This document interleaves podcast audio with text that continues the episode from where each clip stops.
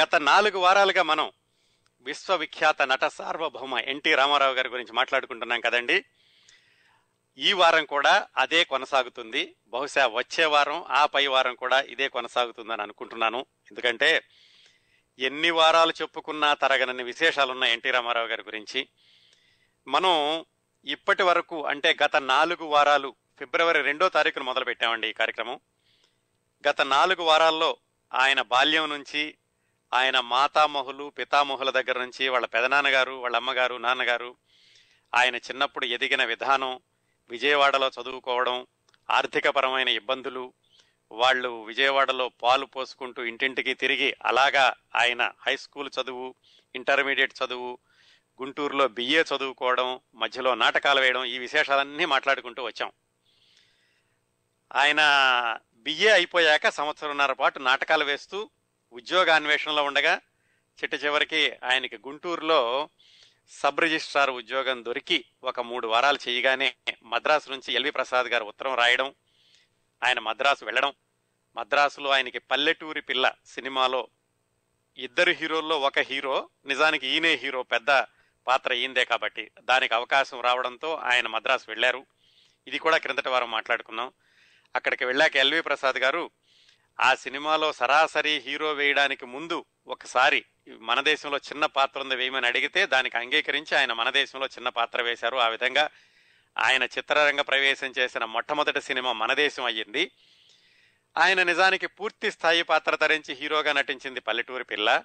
కానీ ఆ పల్లెటూరి పిల్ల నిర్మాణంలో జాప్యం జరగడంతో దానికంటే ముందుగా షావుకారు సినిమా విడుదలైంది విజయ ప్రొడక్షన్స్ వాళ్ళది. ఆ విధంగా విజయ ప్రొడక్షన్స్ వారి మొట్టమొదటి సినిమాతోటే ఎన్టీ రామారావు గారికి విజయ ప్రొడక్షన్స్ నాగిరెడ్డి చక్రపాణి గారితో అనుబంధం మొదలైంది. ఆ అనుబంధం తర్వాత కొన్ని దశాబ్దాల పాటు కొనసాగింది. ఆ విశేషాలన్నీ మనం ఈ వారం వచ్చే వారం మాట్లాడుకోబోతున్నాం. ఇంతవరకు మాట్లాడుకున్నామండి క్రిందటి వారం.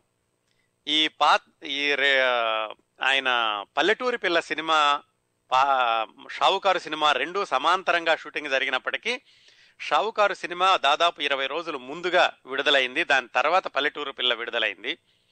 పల్లెటూరు పిల్ల సినిమా విపరీతమైన ప్రజాదరణ పొందడం ఇరవై ఐదు వారాలు ఆడడం అంత పేరు తెచ్చుకోవడంతో షావుకారు సినిమా మంచి సినిమా అని పేరు తెచ్చుకుంది. రామారావు గారికి మంచి పేరు వచ్చింది. కానీ ఆర్థికంగా అంత విజయవంతం అవ్వలేదు. బహుశా ఈ పల్లెటూరు పిల్ల విజయంలో షావుకారు కూడా వెనకబడిందేమో అని కొన్ని వార్తలు ఉండేవి ఆ రోజుల్లో. ఈయన పల్లెటూరి పిల్లలో నటిస్తూ ఉండగానే మరో రెండు సినిమాల్లో నటించడానికి అవకాశం వచ్చింది. అవి సంసారం మాయారంభ. ఆ రెండు సినిమాలు కూడా పంతొమ్మిది వందల యాభైలో విడుదలైనవి ఇప్పుడు మనం మాట్లాడుకున్నంత పంతొమ్మిది వందల యాభైలో సంగతులు అంటే అరవై మూడు సంవత్సరాల క్రిందటి సంగతులు. మాయారంభ సెప్టెంబర్లో విడుదలైంది సంసారం డిసెంబర్లో విడుదలైంది పంతొమ్మిది వందల యాభైలో. ఈయనకి ఎన్టీ రామారావు గారికి నిజమైన తారాపథం ఆయనకి తారాపథంలో దూసుకెళ్ళిపోయేలాగా చేసిన చిత్రం పాతాళ భైరవి. అది పంతొమ్మిది వందల యాభై ఒకటిలో వచ్చింది. పంతొమ్మిది వందల యాభై ఒకటి మార్చి పదిహేనున వచ్చింది. అలాగే పంతొమ్మిది వందల యాభై ఒకటిలో వచ్చిన ఇంకొక సినిమా మల్లేశ్వరి అది డిసెంబర్లో వచ్చింది. పంతొమ్మిది వందల యాభై ఒకటిలో మొత్తం రెండు సినిమాల్లో నటించారు. రెండు సినిమాలు కూడా మొదటి సినిమా విపరీతమైన కాసుల వర్షం కురిపించడమే కాకుండా ఎన్టీ రామారావు గారికి మాస్ హీరో ఇమేజ్ తెచ్చిపెట్టింది. ఆయనకి అది ఆరో సినిమానే. ఆరో సినిమాకే ఆయన్ని విపరీతమైనటువంటి ప్రజాదరణ పొందే నటుడిలాగా చేసింది పాతాళ భైరవి. పాతాళ భైరవ కంటే ముందు మాయారంభ అనుకున్నాం కదా? ఒక్క మాయారంభ గురించి ఒక రెండు విశేషాలు మాట్లాడుకుని అప్పుడు మళ్ళీ మనం పాతాళ భైరవికి వద్దాం. ఈ మాయారంభ ఎన్టీ రామారావు గారిని పురాణ పురాణ పురుషుడిగా పౌరాణిక సినిమాల్లో ఆయన పాత్రల్లో కనిపించినప్పుడు ఎన్టీ రామ కృష్ణుడంటే ఇలాగే ఉంటాడు రాముడంటే ఇలాగే ఉంటాడు రావణుడు ఇలాగే ఉంటాడు దుర్యోధనుడు ఇలాగే ఉంటాడు అని భవిష్యత్తులో ఎన్నో చిత్రాల్లో నిరూపించుకున్నప్పటికీ ఆయన మొట్టమొదటి సినిమా మాయారంభ ఏమాత్రం ప్రజాదరణ పొందలేదు అని తెలుసుకుంటే చాలా విచిత్రంగా ఉంటుంది. దాంట్లో ఆయన నలకొబరుడు వేషం వేశారు. ఆయన మొట్టమొదటి పౌరాణిక చిత్రం అది. అంటే ఆయన నటించిన వాటిల్లోనే నాలుగో సినిమా మొట్టమొదటి పౌరాణిక చిత్రం. భవిష్యత్తులో ఎన్నో పౌరాణిక చిత్రాల్లో అద్భుతమైనటువంటి పేరు సంపాదించుకున్న ఎన్టీ రామారావు గారి పౌరాణిక చిత్ర జీవనం మాయారంభ అనే పరాజయం పాలన చిత్రంతో మొదలైంది. అది కూడా ఒక విశేషం. వాటిని అక్కడ ఉంచేస్తే ఈ రోజు నుంచి మనం ఏం చేద్దామంటే ఎన్టీ రామారావు గారు రెండు సంవత్సరాలు చూసాం పంతొమ్మిది వందల నలభై తొమ్మిది యాభై. యాభై ఒకటి నుంచి ఆయన చలనచిత్ర జీవితం ఎలా కొనసాగింది విజయాలను ఎలా అందుకున్నారు ఆయన విజయ పథంలోకి ఎలా దూసుకు వెళ్ళారు మధ్య మధ్యలో అపజయాలు ఆఫ్ కోర్స్ వాటి గురించి కూడా మాట్లాడుకుంటాం. అలాగే ఆయన కేవలం నటుడిగానే కాకుండా చిత్రరంగ ప్రవేశం చేసిన నాలుగైదు సంవత్సరాల్లోనే నిర్మాతగా మారి దాదాపు ఆయన సినీ రంగ విరమణ చేసే వరకు కూడా నిర్మాతగా కొనసాగారు రకరకాల బ్యానర్స్లో. ఆ నిర్మాత జీవితం ఎలా కొనసాగింది? అలాగే కొన్ని సంవత్సరాల తర్వాత ఆయన సినిమాల్లోకి వచ్చిన పది సంవత్సరాలకి దర్శకుడిగా మారారు. మొదట రెండు సినిమాలు ఆయన పేరు వేసుకోలేదు దర్శకుడిగా. మూడో సినిమా నుంచి ఆయన పేరు వేసుకున్నారు. ఆయన దర్శకత్వ జీవితం. ఇంకా ఆయన నట జీవితంలోని వివిధ కోణాలు. ఇవన్నీ ఈ వారం వచ్చే వారం పై వారం మాట్లాడుకుందామండి. ఈ కార్యక్రమ సరళిని గమని గమనిస్తే మీరు మొదటి మూడు వారాలు ఎక్కువగా ఎన్టీ రామారావు గారి వ్యక్తిగత జీవితం కుటుంబ సభ్యులు ఆయన పెరిగిన విధానం ఆయన క్రమశిక్షణని అలవరుచుకున్న విధానం ఆయన కష్టపడడం నేర్చుకున్న విధానం ఇవన్నీ చెప్పుకున్నాం. దానికి కారణం కూడా మనం మొట్టమొదట్లో చెప్పుకున్నాం. ఏమిటంటే ఈయన ఇంత క్రమశిక్షణకి అలాగే ఆయన పట్టుదలకి ఏదైనా సరే అనుకున్నది సాధించేటటువంటి మనస్తత్వానికి వీటన్నిటికీ కారణం చిన్నప్పటి నుంచి ఆయన పెరిగినటువంటి వాతావరణం ఆయన్ని ప్రభావితం చేసిన మనుషులు అని ఇవన్నీ మాట్లాడుకున్నాం. అందుకని ఆ మూడు వారాలు చాలా వివరంగా ఆయన వ్యక్తిగత జీవితం మాట్లాడుకున్నాం. క్రిందటి వారం నుంచి ఆయన సినీ రంగ ప్రవేశం చేశాక సినీ రంగ ప్రవేశం మొదట్లో ఆయన ఎదుర్కొన్న ఇబ్బందులు ఆయనకి ఎదురైన ఎదురు దెబ్బలు వాటిని ఎలా అధిగమించారో అవి మాట్లాడుకున్నాం. ఈ వారం నుంచి దాదాపు పూర్తిగా ఆయన సినీ జీవితం గురించే మాట్లాడుకుంటామండి. వ్యక్తిగత జీవితంలోకి వెళ్ళం. ఎందుకంటే సినీ జీవితంలో ఆయన చిన్నప్పుడు నేర్చుకున్నటువంటి విధానాలను సినీ జీవితంలో ఎలా అమలు పరిచారు సినీ జీవితాన్ని ఎలా మలచుకున్నారు సినీ జీవిత విజయాలకి ఆయన బాల్యంలో నేర్చుకున్నటువంటి పాఠాలు ఎలా ఉపయోగపడ్డాయి ఈ కోణంలో మనం సినిమాలను విశ్లేషించుకుంటూ వెళ్దాం. క్రిందటి వారాల్లో లేనిది ఈ వారం నుంచి రాబోయే వారాల్లో జరిగేది ఏమిటంటే కేవలం ఎన్టీ రామారావు గారి మీదే పూర్తిగా కేంద్రీకరించకుండా ఒక సినిమా గురించి మాట్లాడుకున్నప్పుడు ఆ సినిమాలో దర్శకుడు నిర్మాత మిగతా వాళ్ళు అలాగే సంగీత దర్శకుడు ఎన్టీ రామారావు గారి పాత్ర మీద ఎక్కువ కేంద్రీకరిస్తూ ఆ సినిమాలో మిగతా సాంకేతిక నిపుణుల గురించి కూడా మాట్లాడుకోబోతున్నాం. అందుకని ఎందుకంటే ఎన్టీ రామారావు గారి సినిమా విజయవంతమైంది ఆయనకు విపరీతమైన పేరు వచ్చింది అంటే మరి దాని వెనకాల మిగతా వాళ్ళు కూడా ఉంటారు కాబట్టి మిగతా వాళ్ళ గురించి మనం క్లుప్తంగా మాట్లాడుకుని ఎన్టీ రామారావు గారి పాత్ర గురించి విశేషంగా మాట్లాడుకుంటూ ఈ వారం నుంచి కార్యక్రమాన్ని కొనసాగిద్దాం. ఆ విధంగా ఆయనకి మొదటి ఐదు సినిమాలు మొదటి రెండు సంవత్సరాల్లో ఐదు సినిమాలు పూర్తవగానే ఆరో సినిమా పాతాళ భైరవి. ఇది పంతొమ్మిది వందల యాభై ఒకటి మార్చి పదిహేనున వచ్చింది. అంటే దాదాపుగా అరవై రెండు సంవత్సరాలైందండి ఈ సినిమా వచ్చి. ఆ ఈ సినిమా నేపథ్యంలోకి వెళదాం. ఈ సినిమాతోటే ఎన్టీ రామారావు గారికి మాస్ మాస్ హీరో ఇమేజ్ వచ్చింది. ఎన్టీ రామారావు గారికే కాదండి. అసలు తెలుగు సినిమాల్లోనే ఆ మాటకు వస్తే దక్షిణ భారత చలనచిత్రాల్లోనే హీరో అన్నవాడికి మాస్ ఇమేజ్ తెచ్చిన సినిమా పాతాళ భైరవి. అంటే దాని అర్థం ఏమిటంటే ఈ సినిమా వచ్చే వరకు పంతొమ్మిది వందల ముప్పై ఒకటిలో టాకీలు మొదలై పంతొమ్మిది వందల యాభై ఒకటి వరకు ఈ ఇరవై సంవత్సరాల్లో వచ్చిన సినిమాలు చూసుకుంటే మనం సాంఘిక సినిమాలు కానీ జానపదాలు కానీ పౌరాణికాలు కానీ పౌరాణికాలు అంటే ఎలాగూ దర్శకులు ఎక్కువగా మార్చేదేం ఉండదు. పౌరాణికులు ఉన్న కథే చెప్పాలి. అలాగే జానపదాలు సాంఘికాలు చూసుకుంటే హీరో ఎలా ఉండేవాడంటే పరిస్థితుల ప్రభావంలో కొట్టుకుపోయేవాడు. అంటే హీరో బాధలు పడేవాడు హీరో అవమానాలు పొందేవాడు హీరో సేవకుడుగా ఉండేవాడు ఇలాగా ఉండేవాడు కానీ పరిస్థితులకు ఎదిరించి నిలిచి పరిస్థితులతో పోరాడి అలాగే అసాధ్యమైనది సుసాధ్యం చేయడం ఇలాంటి పనులని చేసేవాడు కాదు తెలుగు హీరో. ఈ పాతాళ భైరవి వచ్చాకే హీరో అన్నవాడు నిజమైన హీరో. అంటే అతను ఎవరూ సాధించలేని పనులు అతను సాధించగలడు. అతనికి అసాధ్యమన్ను కూడా అతను అసాధ్యం చేసుకోగలడు అన్న ఆలోచనను తీసుకొచ్చిన సినిమా పాతాళ భైరవి. ఎందుకంటే ఇందులో హీరో ఎన్టీ రామారావు గారు తోటరాముడు. అతను రాజకుమార్తెని ప్రేమిస్తాడు. ఎక్కడ తోటరాముడు ఎక్కడ రాజకుమార్తె? తోటరాముడు అతి సామాన్యమైన పౌరుడు రాజకుమారిని పెళ్ళి చేసుకోవడం అంతవరకు ఏ సినిమాలో రాలేదు. అందుకనే ఇది అసాధ్యాన్ని సుసాధ్యం చేయడం అన్నాను చూడండి. అలాంటి ఇమేజ్ తెచ్చిన మొట్టమొదటి సినిమా పాతాళ భైరవి. ఇప్పటికి కూడా చెప్తాడు దీన్ని ఆధారంగా చేసుకుని తర్వాత ఇప్పటికి కూడా వచ్చే టీనేజ్ లవ్ స్టోరీస్ అన్నిటిలో కూడా బాగా ధనవంతులైనటువంటి అమ్మాయిని నిరుపేదైన అబ్బాయి ప్రేమించడం ఇలాంటివన్నీ వీటన్నిటికీ పునాది పాతాళ భైరవి కథ కాన్సెప్ట్ అని చెప్పుకోవచ్చు. ఈ పాతాళ భైరవి రావడానికి ముందు ఉత్తర భారతదేశంలో వచ్చే సినిమాల్లో కూడా హీరో అన్నవాడు కేవలం పరిస్థితుల ప్రభావానికి లోనే వెళ్ళిపోయేవాడే కానీ పరిస్థితులను ఎదిరించి నిలిచేవాడు కాదు అనేటటువంటి కథలే వచ్చినాయి ఉత్తర భారతదేశంలో కూడా. ఈ పాతాళ భైరవి పంతొమ్మిది వందల యాభై ఒకటి మార్చిలో వచ్చాక పంతొమ్మిది వందల యాభై రెండులో ఉత్తర భారతదేశంలో ఆన్ అని దిలీప్ కుమార్ సినిమా ఒకటి వచ్చిందండి. ఆ సినిమాతోటి హిందీ చిత్రసీమలో హీరోకి మాస్ ఇమేజ్ మొదలైంది. అంటే ఏమిటి? హీరో ఏదైనా సాధించగలడు అనేటటువంటి భావాన్ని మొదలుపెట్టిన హిందీ సినిమా మన తెలుగు సినిమా వచ్చిన సంవత్సరానికి విడుదలైందనమాట ఆ విధంగా చూసుకున్నా కానీ మనం ఈ పాతాళ భైరవి సినిమాని ఒక ప్రత్యేకమైనటువంటి చిత్రంగా గుర్తించి మొత్తం భారతదేశ చరిత్రలోనే చలనచిత్రాల్లో హీరో అన్నవాడు ఏదైనా సాధించగలడు అనేటటువంటి కథలకు పునాది వేసిన చిత్రం పాతాళ భైరవి అని చెప్పుకోవచ్చు. అసలు ఇంతకీ ఈ పాతాళ భైరవి సినిమా ఎలా మొదలైందో చూద్దాం. ఇది కూడా విజయ ప్రొడక్షన్స్ వాళ్ళదేనండి పాతాళ భైరవి సినిమా. మనం ఇంతకు ముందు షావుకారు సినిమా గురించి మాట్లాడుకున్నప్పుడు చెప్పుకున్నాం. ఒక్కసారి మళ్ళీ గుర్తు చేస్తాను. ఎన్టీ రామారావు గారు విజయ ప్రొడక్షన్స్లో వాళ్ళ మొట్టమొదటి సినిమా షావుకారులో నటించడానికి వెళ్ళినప్పుడు ఆయన్ని ఒక కాంట్రాక్టర్ ఆయమని అడిగారు. ఏమిటంటే రెండు సంవత్సరాల పాటు మా సినిమాల్లో అంటే దాదాపుగా నాలుగు సినిమాలు నిర్మిస్తాం నాలుగిటిలో మీరు మీరు నటించాలి అని. ఆయన ఏమడిగారంటే అడిగారంటే బాగానే ఉందండి కాంట్రాక్టు. మీ సినిమాలో నటిస్తాను. కానీ మరి నాకు ఏ పాత్ర ఇస్తారు? నాలుగు సినిమాల్లో కూడా నాకు హీరోగానే ఇస్తాను అని కూడా కాంట్రాక్ట్లో చేర్చండి అని అడిగారు. వాళ్ళకి అభ్యంతరం లేదు. ఆ విధంగా నాలుగు రెండు సంవత్సరాల పాటు నాలుగు సినిమాల్లో విజయ ప్రొడక్షన్స్ వాళ్ళ సినిమాల్లోనే హీరోగా వెయ్యాలి అని కాంట్రాక్ట్ రాయించుకున్నారు. ఈయన నట జీవితం మొదలైన వచ్చిన తరువాత సంవత్సరానికే.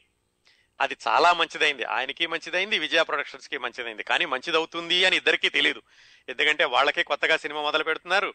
ఎన్టీ రామారావు గారికి ఆయనకి పల్లెటూరు పిల్ల తర్వాత వచ్చిన అవకాశం వచ్చిన సినిమా షావుకారే.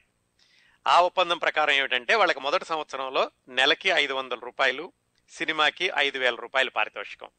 రెండో సంవత్సరంలో నెలకి ఏడు వందల యాభై రూపాయలు సినిమాకి ఏడు వేల ఐదు వందల రూపాయలు పారితోషికం. ఆ కాంట్రాక్ట్ మీద ఆయన విజయ ప్రొడక్షన్స్లో నటించడం షావుకారు సినిమాతో మొదలు పెట్టారు దాని తర్వాత వచ్చిన సినిమా పాతాళ భైరవి. అసలు ఈ పాతాళ భైరవికి పునాది ఎలా పడిందంటే షావుకారు సినిమా చాలా ఆదర్శంగా తీసుకున్నారు చక్రపాణి గారు నాగిరెడ్డి గారు. చక్కగా తీశారు. పల్లెటూరి జీవితాన్ని ప్రతిబింబించారు. చాలా పల్లెటూరి జీవనంలో ఉన్నటువంటి అమాయకత్వం అనుబంధాలు ఆప్యాయతలు అవి పోకుండా ఎలా చూసుకోవాలి ఒకళ్ళనొకళ్ళు పోట్లాడుకోకుండా సంయమనంతో ఎలా బ్రతకాలి? ఇలాంటి మంచి విషయాలని చెప్పారు. అందరూ అన్నారు విజయ ప్రొడక్షన్ వాళ్ళు చాలా మంచి సినిమా తీశారు చక్కగా కుటుంబ సంబంధ బాంధవ్యాలను చక్కగా చూపించారు అని. కానీ ఆ సినిమాకి డబ్బులు రాలేదు. ఆర్థికంగా విజయవంతం అవ్వలేదు. దాంతో చక్రపాణి గారు నాగిరెడ్డి గారు మళ్ళా కూర్చుని ఆలోచించుకున్నారు. ఏమిటిది? ఈ సినిమా అయితే చాలా కళాఖండం క్లాసిక్ అని పేరు వచ్చింది. డబ్బులు రాలేదు. కానీ మనం ఎంతకాలం ఇలాగా క్లాసిక్స్ పేరు తెచ్చుకుంటూ సినిమాలు చేస్తూ వెళతాము. సినిమాలు మరి తర్వాత సినిమా తర్వాత సినిమా చేయాలంటే డబ్బులు రావాలి కదా అని వాళ్ళిద్దరూ కూడా బాగా ఆలోచించి కేవీ రెడ్డి గారిని పిలిచారు. కేవీ రెడ్డి గారు అంటే ఎవరంటే ఇంతకుముందు చాలా సంవత్సరాల క్రితం మాట్లాడుకున్న ఆయన గురించి చాలా వివరంగా. ఈ నాగిరెడ్డి గారు విజయ ప్రొడక్షన్ నాగిరెడ్డి గారు అన్నయ్య బిఎన్ రెడ్డి గారు వాహిని ప్రొడక్షన్స్ పేరుతో సినిమాలు తీస్తున్నారు. ఆయన దగ్గర ఈయన కేవీ రెడ్డి గారు భక్తపోతన లాంటి సినిమాలకి దర్శకత్వం వహించారు.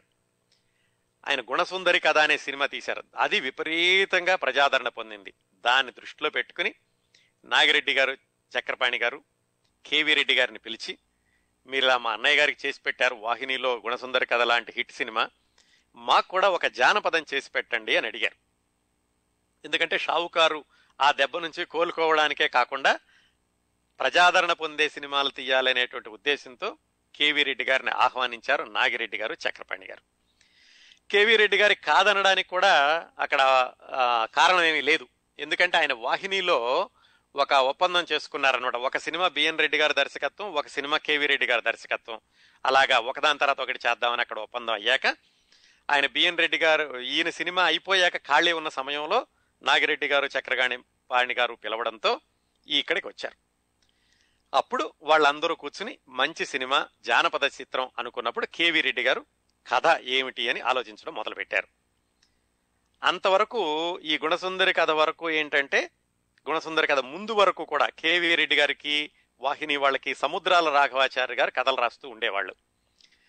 అయితే గుణసుందరి కథ సమయంలో ఆయనకి ఏమైందంటే సముద్రాల రాఘవాచార్య గారు చాలా బిజీగా ఉండడంతో ఆయన పింగళి నాగేంద్రరావు గారిని బందర్ నుంచి తీసుకొచ్చారు. కమలాకర కామేశ్వరరావు గారి సహాయంతో వీళ్ళిద్దరి గురించి కూడా మాట్లాడుకుందాం మనం. కమలాకర కామేశ్వరరావు గారి గురించి పింగళ నాగేంద్రరావు గారి గురించి. ఆ విధంగా కేవీ రెడ్డి గారి పింగళి గారి కలయిక గుణసుందరి కథతో మొదలైంది. అందుకని సహజంగానే మరి ఈ సినిమా కూడా పింగళి గారిని పిలిచి దీనికి ఏదైనా ఒక మంచి కథ తయారు చేయండి. విజయ ప్రొడక్షన్స్ వాళ్ళు ఒక వాణిజ్యపరమైనటువంటి ఆరోగ్యకరమైన చిత్రం తీద్దాం అనుకుంటున్నారు అని కేవీ రెడ్డి గారు పింగళ నాగేంద్రరావు గారికి చెప్పారు. ఆయన ఒక సలహా కూడా ఇచ్చారు. అల్లావుద్దీన్ అద్భుత దీపం అలాంటి కథతో తీసుకోండి. ఏదో ఒక మ్యాజిక్ జరగడం సామాన్యుడికి కూడా విపరీతమైనటువంటి శక్తి రావడం అతను అనుకోలేనిది సాధించడం ఇలాంటివన్నీ ఉండేలాగా కథ తయారు చేయమంటే కాశీ మజిలీ కథలు ఇవన్నీ చదివి పింగళ నాగేంద్రరావు గారు ఈ పాతాళ భైరవి కథ తయారు చేశారండి. దీంట్లో ముఖ్యమైనటువంటి కేంద్ర బిందువు ఏమిటంటే సాధారణమైనటువంటి పౌరుడు రాజకుమార్తెను పెళ్ళాడడం. అది దా మధ్యలో జరిగినటువంటి విశేషాలు మాంత్రికుడు రావడం ఇవంతా ఉంటుంది అనుకోండి కథలోను. మూల సూత్రం పాత్రం మామూలు వాడు రాజకుమారిని పెళ్ళాడు. ఇది ప్రేక్షకులకు బాగా నచ్చింది. అంతవరకు కూడా ఏదో దీనంగా ఉండే కథానాయకుణ్ణి లేకపోతే ఆదర్శవంతుడైన కథానాయకుడిని చూశారు కానీ సాహసవంతుడైన కథానాయకుడిని చూడడం ఈ సినిమాతో మొదలైంది. మొత్తానికి ఆ విధంగా కథ తయారు చేసుకున్నారు. ఒక ఆరు నెలలు కూర్చుని స్క్రీన్ ప్లే అంత మాటలు అన్ని తయారు చేసుకున్నారు. అంతవరకు తయారైంది. ఇంకా మనం మాట్లాడుకునేది రామారావు గారి గురించి కదా. ఆయన మరి ఈ సినిమాలోకి ఎలా వచ్చారంటే అసలు నిజానికి ఈ సినిమాలో నాగేశ్వరరావు గారిని అనుకోలేదు రామారావు గారిని అనుకోలేదు. ఎందుకంటే కేవీ రెడ్డి గారు ఎన్టీ రామారావు తోటి అంతవరకు పనిచేయలేదు. పైగా ఎన్టీ రామారావు గారు అంతవరకు జానపద చిత్రాల్లో వేషాలు వేయలేదు. ఎందుకంటే ఇది ఆయనకి ఆరో సినిమాని అంతవరకు ఐదు సినిమాలే వేశారు. ఐదు సినిమాల్లో నాలుగు సాంఘికాలు ఒకటి పౌరాణిక పౌరాణి కూడా సరిగ్గా ఆడలేదు. అందుకని ఈ షావుకారు విజయ ప్రొడక్షన్స్ వాళ్ళు మొట్టమొదటి సినిమా షావుకారులో రామారావు గారి వేషం వేశారు కరెక్టే. కానీ కేవీ రెడ్డి గారికి మాత్రం నచ్చలేదు. ఎందుకంటే ఈ ఎన్టీ రామారావు అసలు పా జానపద చిత్రాలకి సరిపోతాడో లేదో తెలీదు. అవతల అక్కినే నాగేశ్వరరావు ఉన్నాడు. ఆయన ఇప్పటికే జానపద చిత్రాల్లో వేస్తున్నాడు. బాలరాజు సినిమాతోటి ఆయనకి చక్కటి పేరు వచ్చింది అందుకని అక్కినే నాగేశ్వరరావు గారిని తీసుకుందాము అని కేవీ రెడ్డి గారు సలహా ఇచ్చారు. అక్కినే నాగేశ్వరరావు గారిని హీరోగా తీసుకుని ముక్కామల అని ఒక ఆయన ఉండేవాళ్ళు ఆ రోజుల్లో. ఆయన్ని వీలర్గా తీసుకుందామని కేవీ రెడ్డి గారు సలహా ఇచ్చారు. అయితే నాగిరెడ్డి గారికి చక్రపాణి గారికి ముఖ్యంగా చక్రపాణి గారికి మాత్రం ఎన్టీ రామారావునే తీసుకోవాలి అని ఉంది. ఎందుకంటే షావుకారు సినిమాలో వేషం వేశారు. ఆయనతో కాంట్రాక్ట్ కూడా ఉంది. అంటే వీళ్ళు తీసుకోకపోయినా నష్టం లేదు కానీ రామారావు గారు మాత్రం వీళ్ళ సినిమాలో వేయాలని కాంట్రాక్ట్ ఉంది. అందుకని ఈయన ఎన్టీ రామారావు గారిని సలహా సలహా ఇవ్వడం చెప్పారు. ఎవరు? చక్రపాణి గారు. వీళ్ళిద్దరికీ మధ్యలో ఇంకోటి ఏం జరిగింది? రామారావు గారిని తీసుకుందామా? నాగేశ్వరరావు గారిని తీసుకుందామా అని వాళ్ళు ఆలోచిస్తున్న పరిస్థితుల్లో తుపాకుల రాజారెడ్డి అని ఒక ఆయన ఉండేవాడు. ఆయన కాకినాడ నుంచి వెళ్ళాడు. అప్పటి సినిమాలు అంటే పంతొమ్మిది నలభై ఏడు నలభై ఎనిమిదిలో వచ్చిన సినిమాల్లో మంచి పర్సనాలిటీ ఉండేది ఆయనకి. ఆయన వేషాలు ఇస్తూ ఉండేవాడు.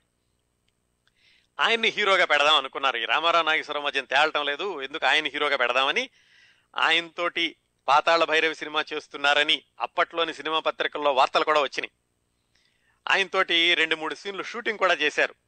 అందులో నిజం చెప్పమంటారా అబద్ధం చెప్పమంటారా అని ఎన్టీ రామారావు గారి ఫేవరెట్ డైలాగ్ ఉంది కదా దాంతో ఒక మోడల్ షూటింగ్ కూడా చేశారు. కానీ ప్రాబ్లం ఏమైందంటే ఆ రాజారెడ్డి గారి కొంచెం నత్తి ఉంది. ఆ షూటింగ్ చేసి మళ్ళీ ఫిలిమ్స్ అన్ని రష్ చూసుకున్నాక వాళ్ళకి నచ్చలేదు. ఈ తుపాకుల రాజారెడ్డి మనకి సరైన హీరో కాదు అసలే సినిమా దెబ్బతినున్నాం అని చక్రపాణి గారేమో రామారావు గారి గురించి చెప్తున్నారు. కేవీ రెడ్డి గారికేమో నాగేశ్వరరావు గారి గురించే చేయాలని ఉంది. ఇలా వాళ్ళ చర్చలు జరుగుతూ ఉండగా ఒక సంఘటన జరిగింది. ఏమిటంటే వీళ్ళ స్టూడియోలో ఒకరోజు సాయంకాలం రామారావు గారు నాగేశ్వరరావు గారు ఇద్దరు కలిసి టెన్నిస్ ఆడుతున్నారటండి. వాళ్ళిద్దరూ కలిసి అప్పుడు సంసారం సినిమాలో నటిస్తున్నారు. అది కూడా ఒక విశేషం. ఒకే సంవత్సరంలో ఎన్టీ రామారావు నాగేశ్వరరావు కలిసి నటించిన ఇది పైగా ఎన్టీ రామారావు గారి సినిమాల్లోకి వెళ్ళే మొట్టమొదటి సంవత్సరంలోనే వాళ్ళిద్దరూ కలిసి నటించినట్టు రెండు సినిమాలు వచ్చినాయి అనమాట ఏమిటి? పల్లెటూరి పిల్ల సంసారం. ఈ సంసారం సినిమా షూటింగ్లో ఉండగా సాయంకాలం పూట ఒకసారి రామారావు గారు నాగేశ్వరరావు గారు టెన్నిస్ ఆడుతున్నారట. కేవీ రెడ్డి గారు దూరం నుంచి చూస్తున్నారు. నాగేశ్వరరావు గారు వేసినటువంటి బాలు ఎన్టీ రామారావు గారు కొట్టలేకపోతున్నారు. నాలుగైదు సార్లు ఆయన దాన్ని వదిలేశారు. ఇంకా ఆయనకి బాగా కసిపుట్టి తర్వాత వచ్చే బాల్ని రెండు చేతులతో బ్యాట్ పట్టుకుని విపరీతమైన వేగంతో కొట్టడంతో ఆ బాల్ అసలు స్టూడియో గోడలు దాటి వెళ్ళిపోయిందట. ఆ సమయంలో ఎన్టీ గారు ఎన్టీ రామారావు గారి మొహంలో కనపడినటువంటి భావాలు కేవీ రెడ్డి గారిని వెంటనే మన సినిమాకి పాతాళ భైరవికి ఇతనే సరైన కథానాయకుడు అనేటటువంటి నిర్ణయానికి రావడానికి దోహదపజేసింది. అది చూశాక ఈ కుర్రాడికి మంచి పట్టుదల ఉంది. మన సినిమాలో కూడా కావాల్సింది అదే. తోటరాముడు వెళ్ళి సాహసాలు చేసి మాంత్రికుడిని చంపేసి ఇవన్నీ చేయాల్సిన పనులకు ఈ కుర్రాడు సరిపోతాడు అని కేవీ రెడ్డి గారికి మొత్తానికి ఒక ఫ్లాష్ లాగా వెలిగి సరే ఎన్టీ రామారావు గారిని తీసుకుందామని ఆలోచించడం మొదలుపెట్టారు. ఇప్పటికే చక్రపాణి గారు కూడా చెప్తున్నారు కదా కానీ మరి వెంటనే తీసుకోవడానికి ఆయనకే మనసు ఒప్పలేదు. అందుకని ఆయన్ని కూడా పిలిచి ఒక మోడల్ షూటింగ్ చేశారు. అందులో ఆ సినిమాలో బొడ్డుదేవర విగ్రహాన్ని పగలగొడతాడు ఎన్టీ రామారావు తోటరాముడి వేషంలో. ఆ సీన్ తీశారు.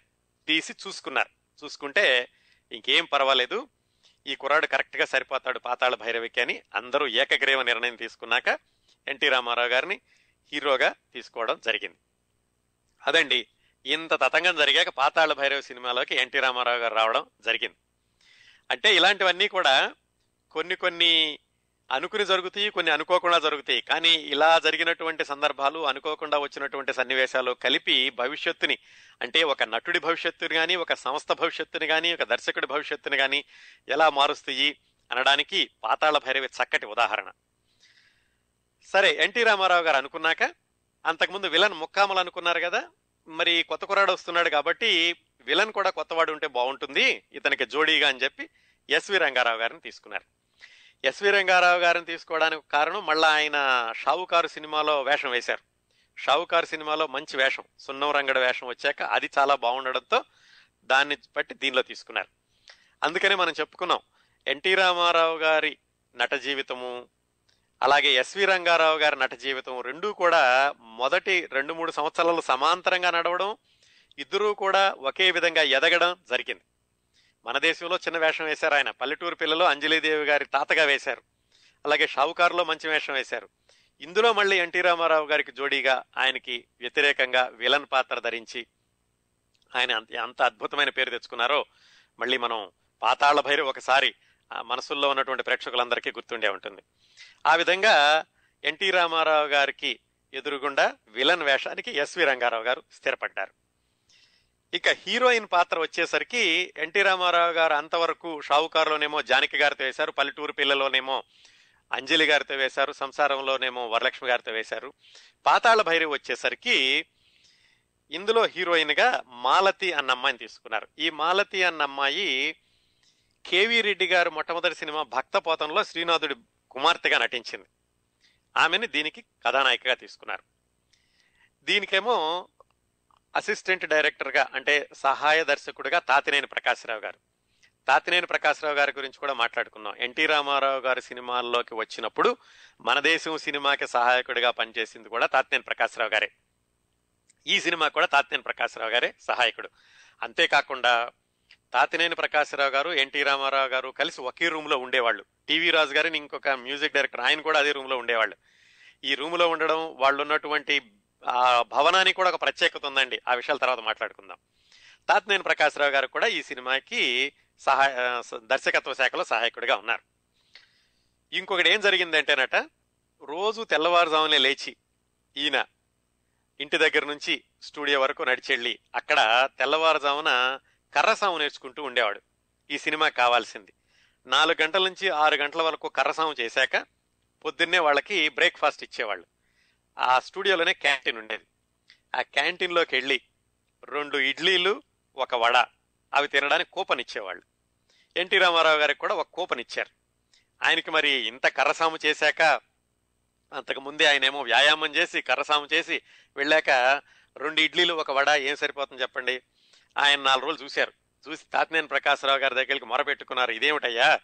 నేను ఇంత కష్టపడుతున్నాను ఇంత ఎగ్జాస్ట్ అయిపోతున్నాను నువ్వు రెండు ఇడ్లీలు ఒక వడ ఇస్తే నాకు ఎలా సరిపోతుందని ఆయన చెప్పేసరికి ఆయన నాగిరెడ్డి గారికి చెప్పి ఆయనతో రికమెండేషన్ చేయించి మొత్తానికి ఎన్టీ రామారావు గారికి ఇచ్చే టిఫిన్ కూపన్ రెట్టింపు చేశారు.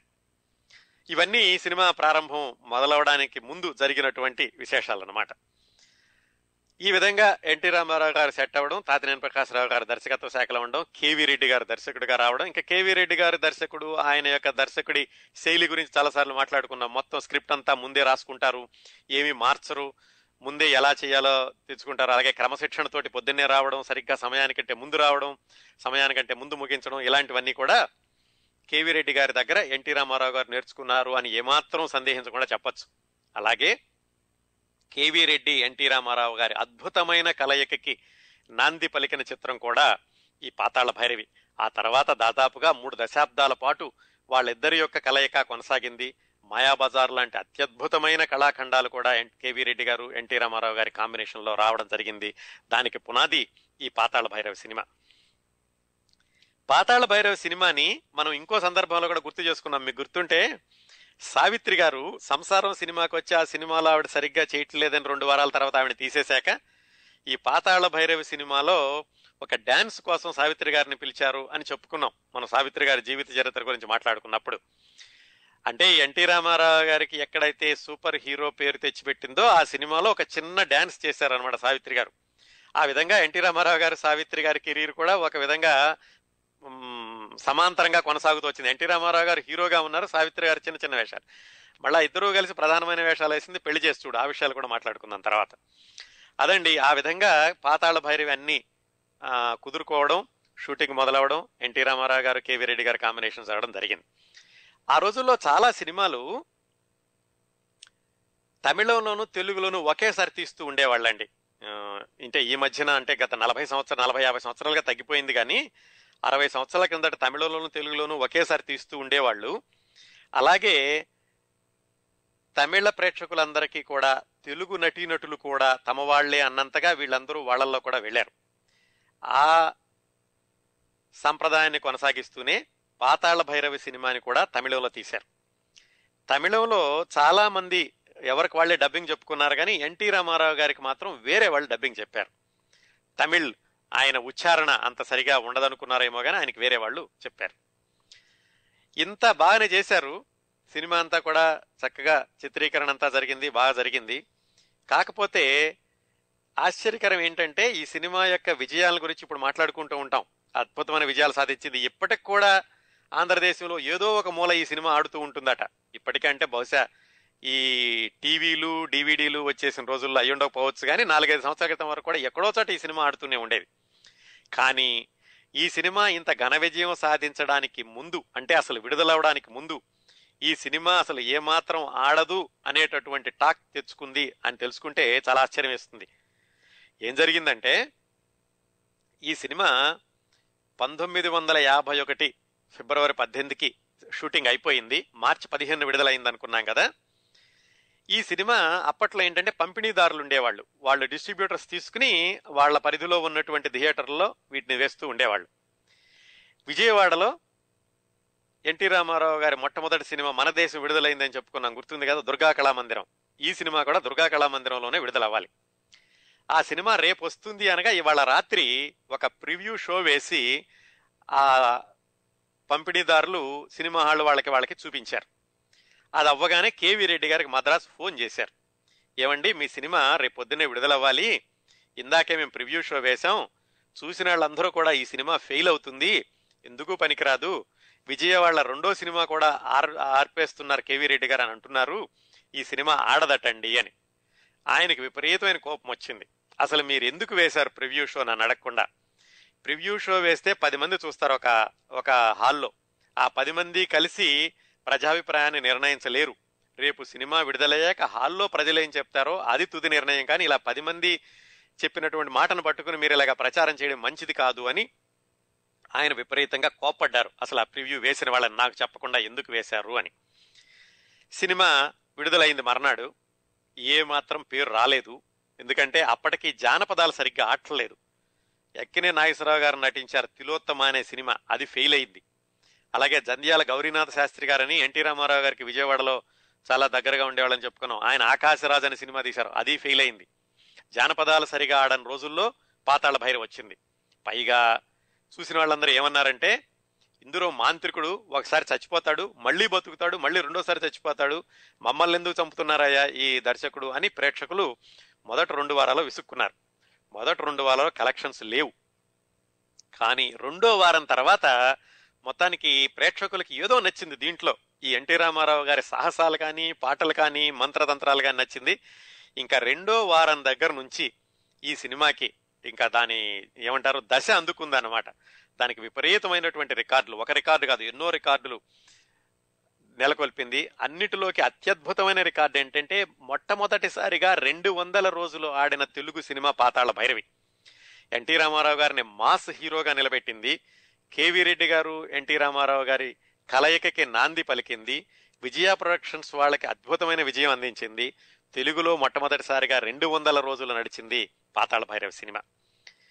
ఇప్పటి వరకు నటండి ఈ సినిమాకి ఐదు వందలు పైగా ఒరిజినల్ ప్రింట్స్ వేశారట. అంటే ఒక నెగిటివ్ ఉంటుంది. ఆ నెగిటివ్ నుంచి ప్రింట్లు వేస్తారు కదా ఐదు వందల ప్రింట్లు వేశారట. సామాన్యంగా నెగిటివ్ నుంచి ఐదు వందల ప్రింట్లు రావు. ఇవి ఎప్పటివి? అరవై సంవత్సరాల కింద నెగిటివ్. అందుకని ఆ నెగిటివ్ నుంచి డూప్ నెగిటివ్లు తీయించి దాని నుంచి ప్రింట్లు వేశారట అండి అలాగే గుడివాడ నెల్లూరు విజయవాడ ఇలాంటి చోట్ల ఇరవై ఐదు వారాలు వరుసగా ఆడింది డైరెక్ట్గా ఆడింది. డైరెక్ట్గా అంటే ఒకే థియేటర్లో.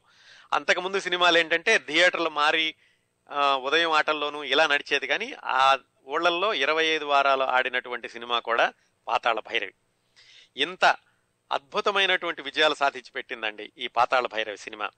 ఆ పాతాళ భైరవులో ఇంకా మిగతా చాలా కొత్త మంది నటి కొత్త- మంది నటీనట్లు కొత్త వాళ్ళైనటువంటి నటీనట్లు పరిచయం అయ్యారు. అవన్నీ వేరే విషయాలు. మనం ఎన్టీ రామారావు గారి మీద కేంద్రీకరిస్తున్నాం కాబట్టి అటువైపుకి వెళ్ళడం లేదు. మొత్తానికి ఎన్టీ రామారావు గారు ఈ పాతాళ భైరవి సినిమాతోటి మాస్ హీరో అయ్యాడు. అప్పటి నుంచే ఎన్టీ రామారావు గారిలా ఎన్టీ ఓడు అయ్యాడని చెప్పుకోవటం సగటు ప్రేక్షకులందరూ కూడా ఎన్టీ రామారావు గారిని తన వాడిగా పోల్చుకుంటూ ఏదైనా సాహసం చేయాలంటే ఎన్టీ ఓడిని చూడరా ఎన్టీ ఓడిలాగా చేయాలరా తోటరాముడిలా చేయాలరా. ఆ తోటరాముడు అనేది ఒక ఊతపదం అయిపోయింది చాలా మంది కవులకి. సాహసానికి ప్రత్యేకగా చెప్పుకోవాలంటే తోటరాముడు అని పాటల్లో కూడా రాస్తున్నారు ఇవాళ రేపు. అంతగా ఈ సినిమా తెలుగు ప్రేక్షకుల్లోకి వెళ్ళిపోయింది. అలాగే ఈ పాతాళ భైరవి సినిమా నిజానికి అదేమైనా ఒక జాన ఒక పౌరాణిక గాథేమో అనుకుంటారు. సురభి వాళ్ళు కూడా పాతాళ భైరవి సినిమాని నాటకంగా వేదిక మీద ప్రదర్శిస్తారు. మాయాబజారు మన సతీ సక్కుబాయి ఇలాంటి ప్రదర్శించినట్టుగా. అంతగా పాతాళ భైరవి తెలుగువారి జనజీవన స్రవంతిలో తెలుగువారి సంస్కృతిలో ఒక భాగంలాగా అయిపోయిందండి. ఈ విజయానికి ఎన్టీ రామారావు గారి నటన ఎన్టీ రామారావు గారు చూపించినటువంటి సాహసాలు తప్పనిసరిగా ఒక కారణం అని మనం ఏమాత్రం సందేహించకుండా చెప్పుకోవచ్చు. ఈ సినిమాని తెలుగు తమిళం తమిళంలో కూడా సూపర్ హిట్ అయిందండి. అది అలాగే ఆ రోజుల్లో ఇంటర్నేషనల్ ఫిలిం ఫెస్టివల్కి ఎన్నికైనటువంటి తెలు- జానపద తెలుగు సినిమా కూడా ఈ పాతాళ భైరవి సినిమా. దీన్ని ఏం చేశారంటే కొన్ని రోజుల తర్వాత పంతొమ్మిది వందల యాభై ఒకటిలో ఈ సినిమా విడుదలయ్యాక హిందీలో పారా డబ్బింగ్ అంటే కొన్ని సీన్లు మళ్ళీ రీషూట్ చేసి కలర్స్లో తీసి హిందీలో విడుదల చేశారు. దాన్ని ఈ పాతాళ భైరవ సినిమాని మీకు గుర్తుంటే కనుక ఈ సినిమా వచ్చిన ముప్పై ఏళ్ళ తర్వాత అంటే ఇప్పటికే ముప్పై ఏళ్ళ ముందు అంటే పంతొమ్మిది వందల ఎనభైలో జితేంద్ర జయప్రద్ తోటి హిందీలో పద్మాలయ వాళ్ళు అంటే కృష్ణ గారు తీశారు సినిమా. అక్కడ కూడా అది కూడా బాగా ఆడింది. అదండి పాతాళ భైరవి సృష్టించినటువంటి రికార్డులు. మన కథానాయకుడు ఎన్టీ రామారావు గారిని మాస్ హీరోగా నిలబెట్టి ఆ తర్వాత సినిమా విజయాలన్నిటికీ గట్టి పునాది వేసిన చిత్రం పాతాళ భైరవి. ఈ సినిమా అయ్యాక అదే సంవత్సరంలో వచ్చినటువంటి కళాఖండం మల్లీశ్వరి. అది డిసెంబర్లో విడుదలైంది. అంటే ఎన్టీ రామారావు గారి నట జీవిత ప్రారంభ సంవత్సరాలను చూసుకుంటే నలభై తొమ్మిదిలో ఒక సినిమా వచ్చింది. యాభైలో నాలుగు సినిమాలు వచ్చినాయి. నాలుగిట్లో రెండు బాగా పేరు తెచ్చిపెట్టినాయి. సంసారం కూడా బాగానే ఆడింది. మాయారంభం ఒకటే సరిగా ఆడలేదు. ఆయన చిత్రరంగ ప్రవేశం రెండో సంవత్సరం అంటే యాభై ఒకటిలో రెండే సినిమాలు వచ్చినాయి. ఒకటి మార్చిలో వచ్చిన పాతాళ భైరవి డిసెంబర్లో వచ్చిన మల్లీశ్వరి. ఆ మల్లీశ్వరి చిత్ర విశేషాలు చూద్దాం. మల్లీశ్వరి తర్వాత అండి ఆయన యాభై రెండు మొదట్లో అంటే అది కొంచెం షూటింగ్ ఆలస్యం అవడం వల్ల ఆలస్యంగా విడుదలైందట. పెళ్ళి చేసి చూడు. ఆ సినిమాతోటి మళ్ళీ ఎన్టీ రామారావు గారికి ఇంకొక సరికొత్త ఇమేజ్ రావడం ఇంకా ఎన్టీ రామారావు గారు ఎలాంటి పాత్రలైనా చేయగలరు అని ప్రేక్షకుల్లో ఒక దృఢమైన అభిప్రాయం ఆయనకు ఒక చక్కటి ఇమేజ్ రావడం జరిగింది. ఇప్పుడు మల్లేశ్వరి పెళ్ళి చేస్తూడు ఆ రెండు చిత్ర విశేషాలు మాట్లాడుకుని వారిండిటిలోనూ ఎన్టీ రామారావు గారు ఎలా ఎదిగారు ఆయన నట జీవితం ముందుకు ఎలా వెళ్ళిందో చూద్దాం. ఈ మల్లేశ్వరి సినిమా పంతొమ్మిది వందల యాభై ఒకటి డిసెంబర్లో వచ్చిందనుకున్నాం కదా? దానికి దర్శకుడు బిఎన్ రెడ్డి గారు. బిఎన్ రెడ్డి గారు అంటే ఇందాకే చెప్పుకున్నాం విజయ ప్రొడక్షన్స్ నాగిరెడ్డి గారు అన్నయ్య గారు. ఆయన వాహిని ప్రొడక్షన్స్ అనే పేరుతో ఆయన సినిమాలు తీస్తున్నారు. విజయ ప్రొడక్షన్స్ పేరుతో నాగిరెడ్డి గారు సినిమాలు తీస్తున్నారు. ఎన్టీ రామారావు గారికి ఒప్పందం విజయ ప్రొడక్షన్స్ తోటి. కాకపోతే నాగిరెడ్డి గారు వాళ్ళు కూడా అన్నదమ్ములే కాబట్టి ఆయన కాంట్రాక్ట్ ప్రకారం వాహినిలో వేసిన విజయాలో వేసినట్టుగానే అనుకుని మల్లీశ్వర్లో వేయడానికి కూడా ఆయన అనుమతించారు. ఆ విధంగా ఎన్టీ రామారావు గారు మల్లీశ్వర్లో హీరో అయ్యారు. ఇందులో కూడా మళ్ళా హీరో సామాన్యుడే కాకపోతే హీరోయిన్ కూడా మామూలు అమ్మాయి. పాతాళ భైరవులో హీరో సామాన్యుడు హీరోయిన్ రాజకుమార్తె. ఇందులో హీరో హీరోయిన్లు ఇద్దరూ కూడా మామూలు సాధారణ పౌరులేనమాట మల్లీశ్వరి కథ మీ అందరికీ గుర్తుండే ఉంటుంది కదా? నాగరాజు మల్లీశ్వరి మళ్ళీ వాళ్ళిద్దరూ ప్రేమించుకోవడం శ్రీకృష్ణదేవరాయలు మల్లిని తీసుకెళ్ళడం నాగరాజు కూడా శ్రీకృష్ణదేవరాయల సంస్థానంలోకి వెళ్ళి అక్కడ మల్లిని చూడడం వీళ్ళిద్దరూ ప్రేమించుకుంటున్నారో తెలిసిన శ్రీకృష్ణదేవరాయలు వాళ్ళని వివాహం చేసి వాళ్ళని వాళ్ళని మీరు వెళ్ళిపోయి స్వేచ్ఛగా బతకండి అని పంపించడం అది కథ. దీంట్లో ఏమిటంటే హీరోయిజం ఉండదండి. పాతాళ భైరవిలో ఉన్నటువంటి హీరోయిజం దీంట్లో ఉండదు. నాగరాజు కూడా ఏడుస్తూ ఉంటాడు మళ్ళీ ఏడుస్తూ ఉంటుంది. ఇద్దరూ కలిసి అక్కడికి వెళ్తారు అయ్యో నువ్వు ఇక్కడ ఉన్నావా? అంటాడు. ఆ అమ్మ అయ్యో నిన్ను లేక చూడబో అంటుంది చూడలేకపోయానా? అంటుంది. ఆ విధంగా చూసుకుంటే ఇది హీరోయిజం ఉన్న సినిమా కాదు. కాకపోతే ఈ సినిమా కళాఖండం అని ఎందుకయిందంటే ఈ సినిమాని చిత్రీకరించిన విధానం ఈ సినిమాలో వేసినటువంటి సెట్టింగులు కథని దర్శకుడు నడిపిన విధానం ముఖ్యంగా పాటలు సంగీతం ఇవన్నీ కలిపి ఈ సినిమాని కళాఖండం అని అనే పేరు తెచ్చుకునేలాగా చేసినాయి. అట్లాగే ఒక సినిమాని కళాఖండం అని పిలవడం కూడా ఈ మల్లేశ్వరి సినిమాతోటే మొదలైందటండి. అసలు ఈ సినిమా తీయాలని ఆలోచన బిఎన్ రెడ్డి గారికి ఎప్పుడు వచ్చిందంటే ఈ సినిమా పంతొమ్మిది వందల యాభై ఒకటిలో విడుదలైతే పంతొమ్మిది వందల ముప్పై తొమ్మిది అంటే పన్నెండు సంవత్సరాల క్రిందటే ఆయన వందే మాతరం అని ఒక సినిమా తీస్తుంటే ఆ సినిమా ఆయన హంపీలో తీశారు.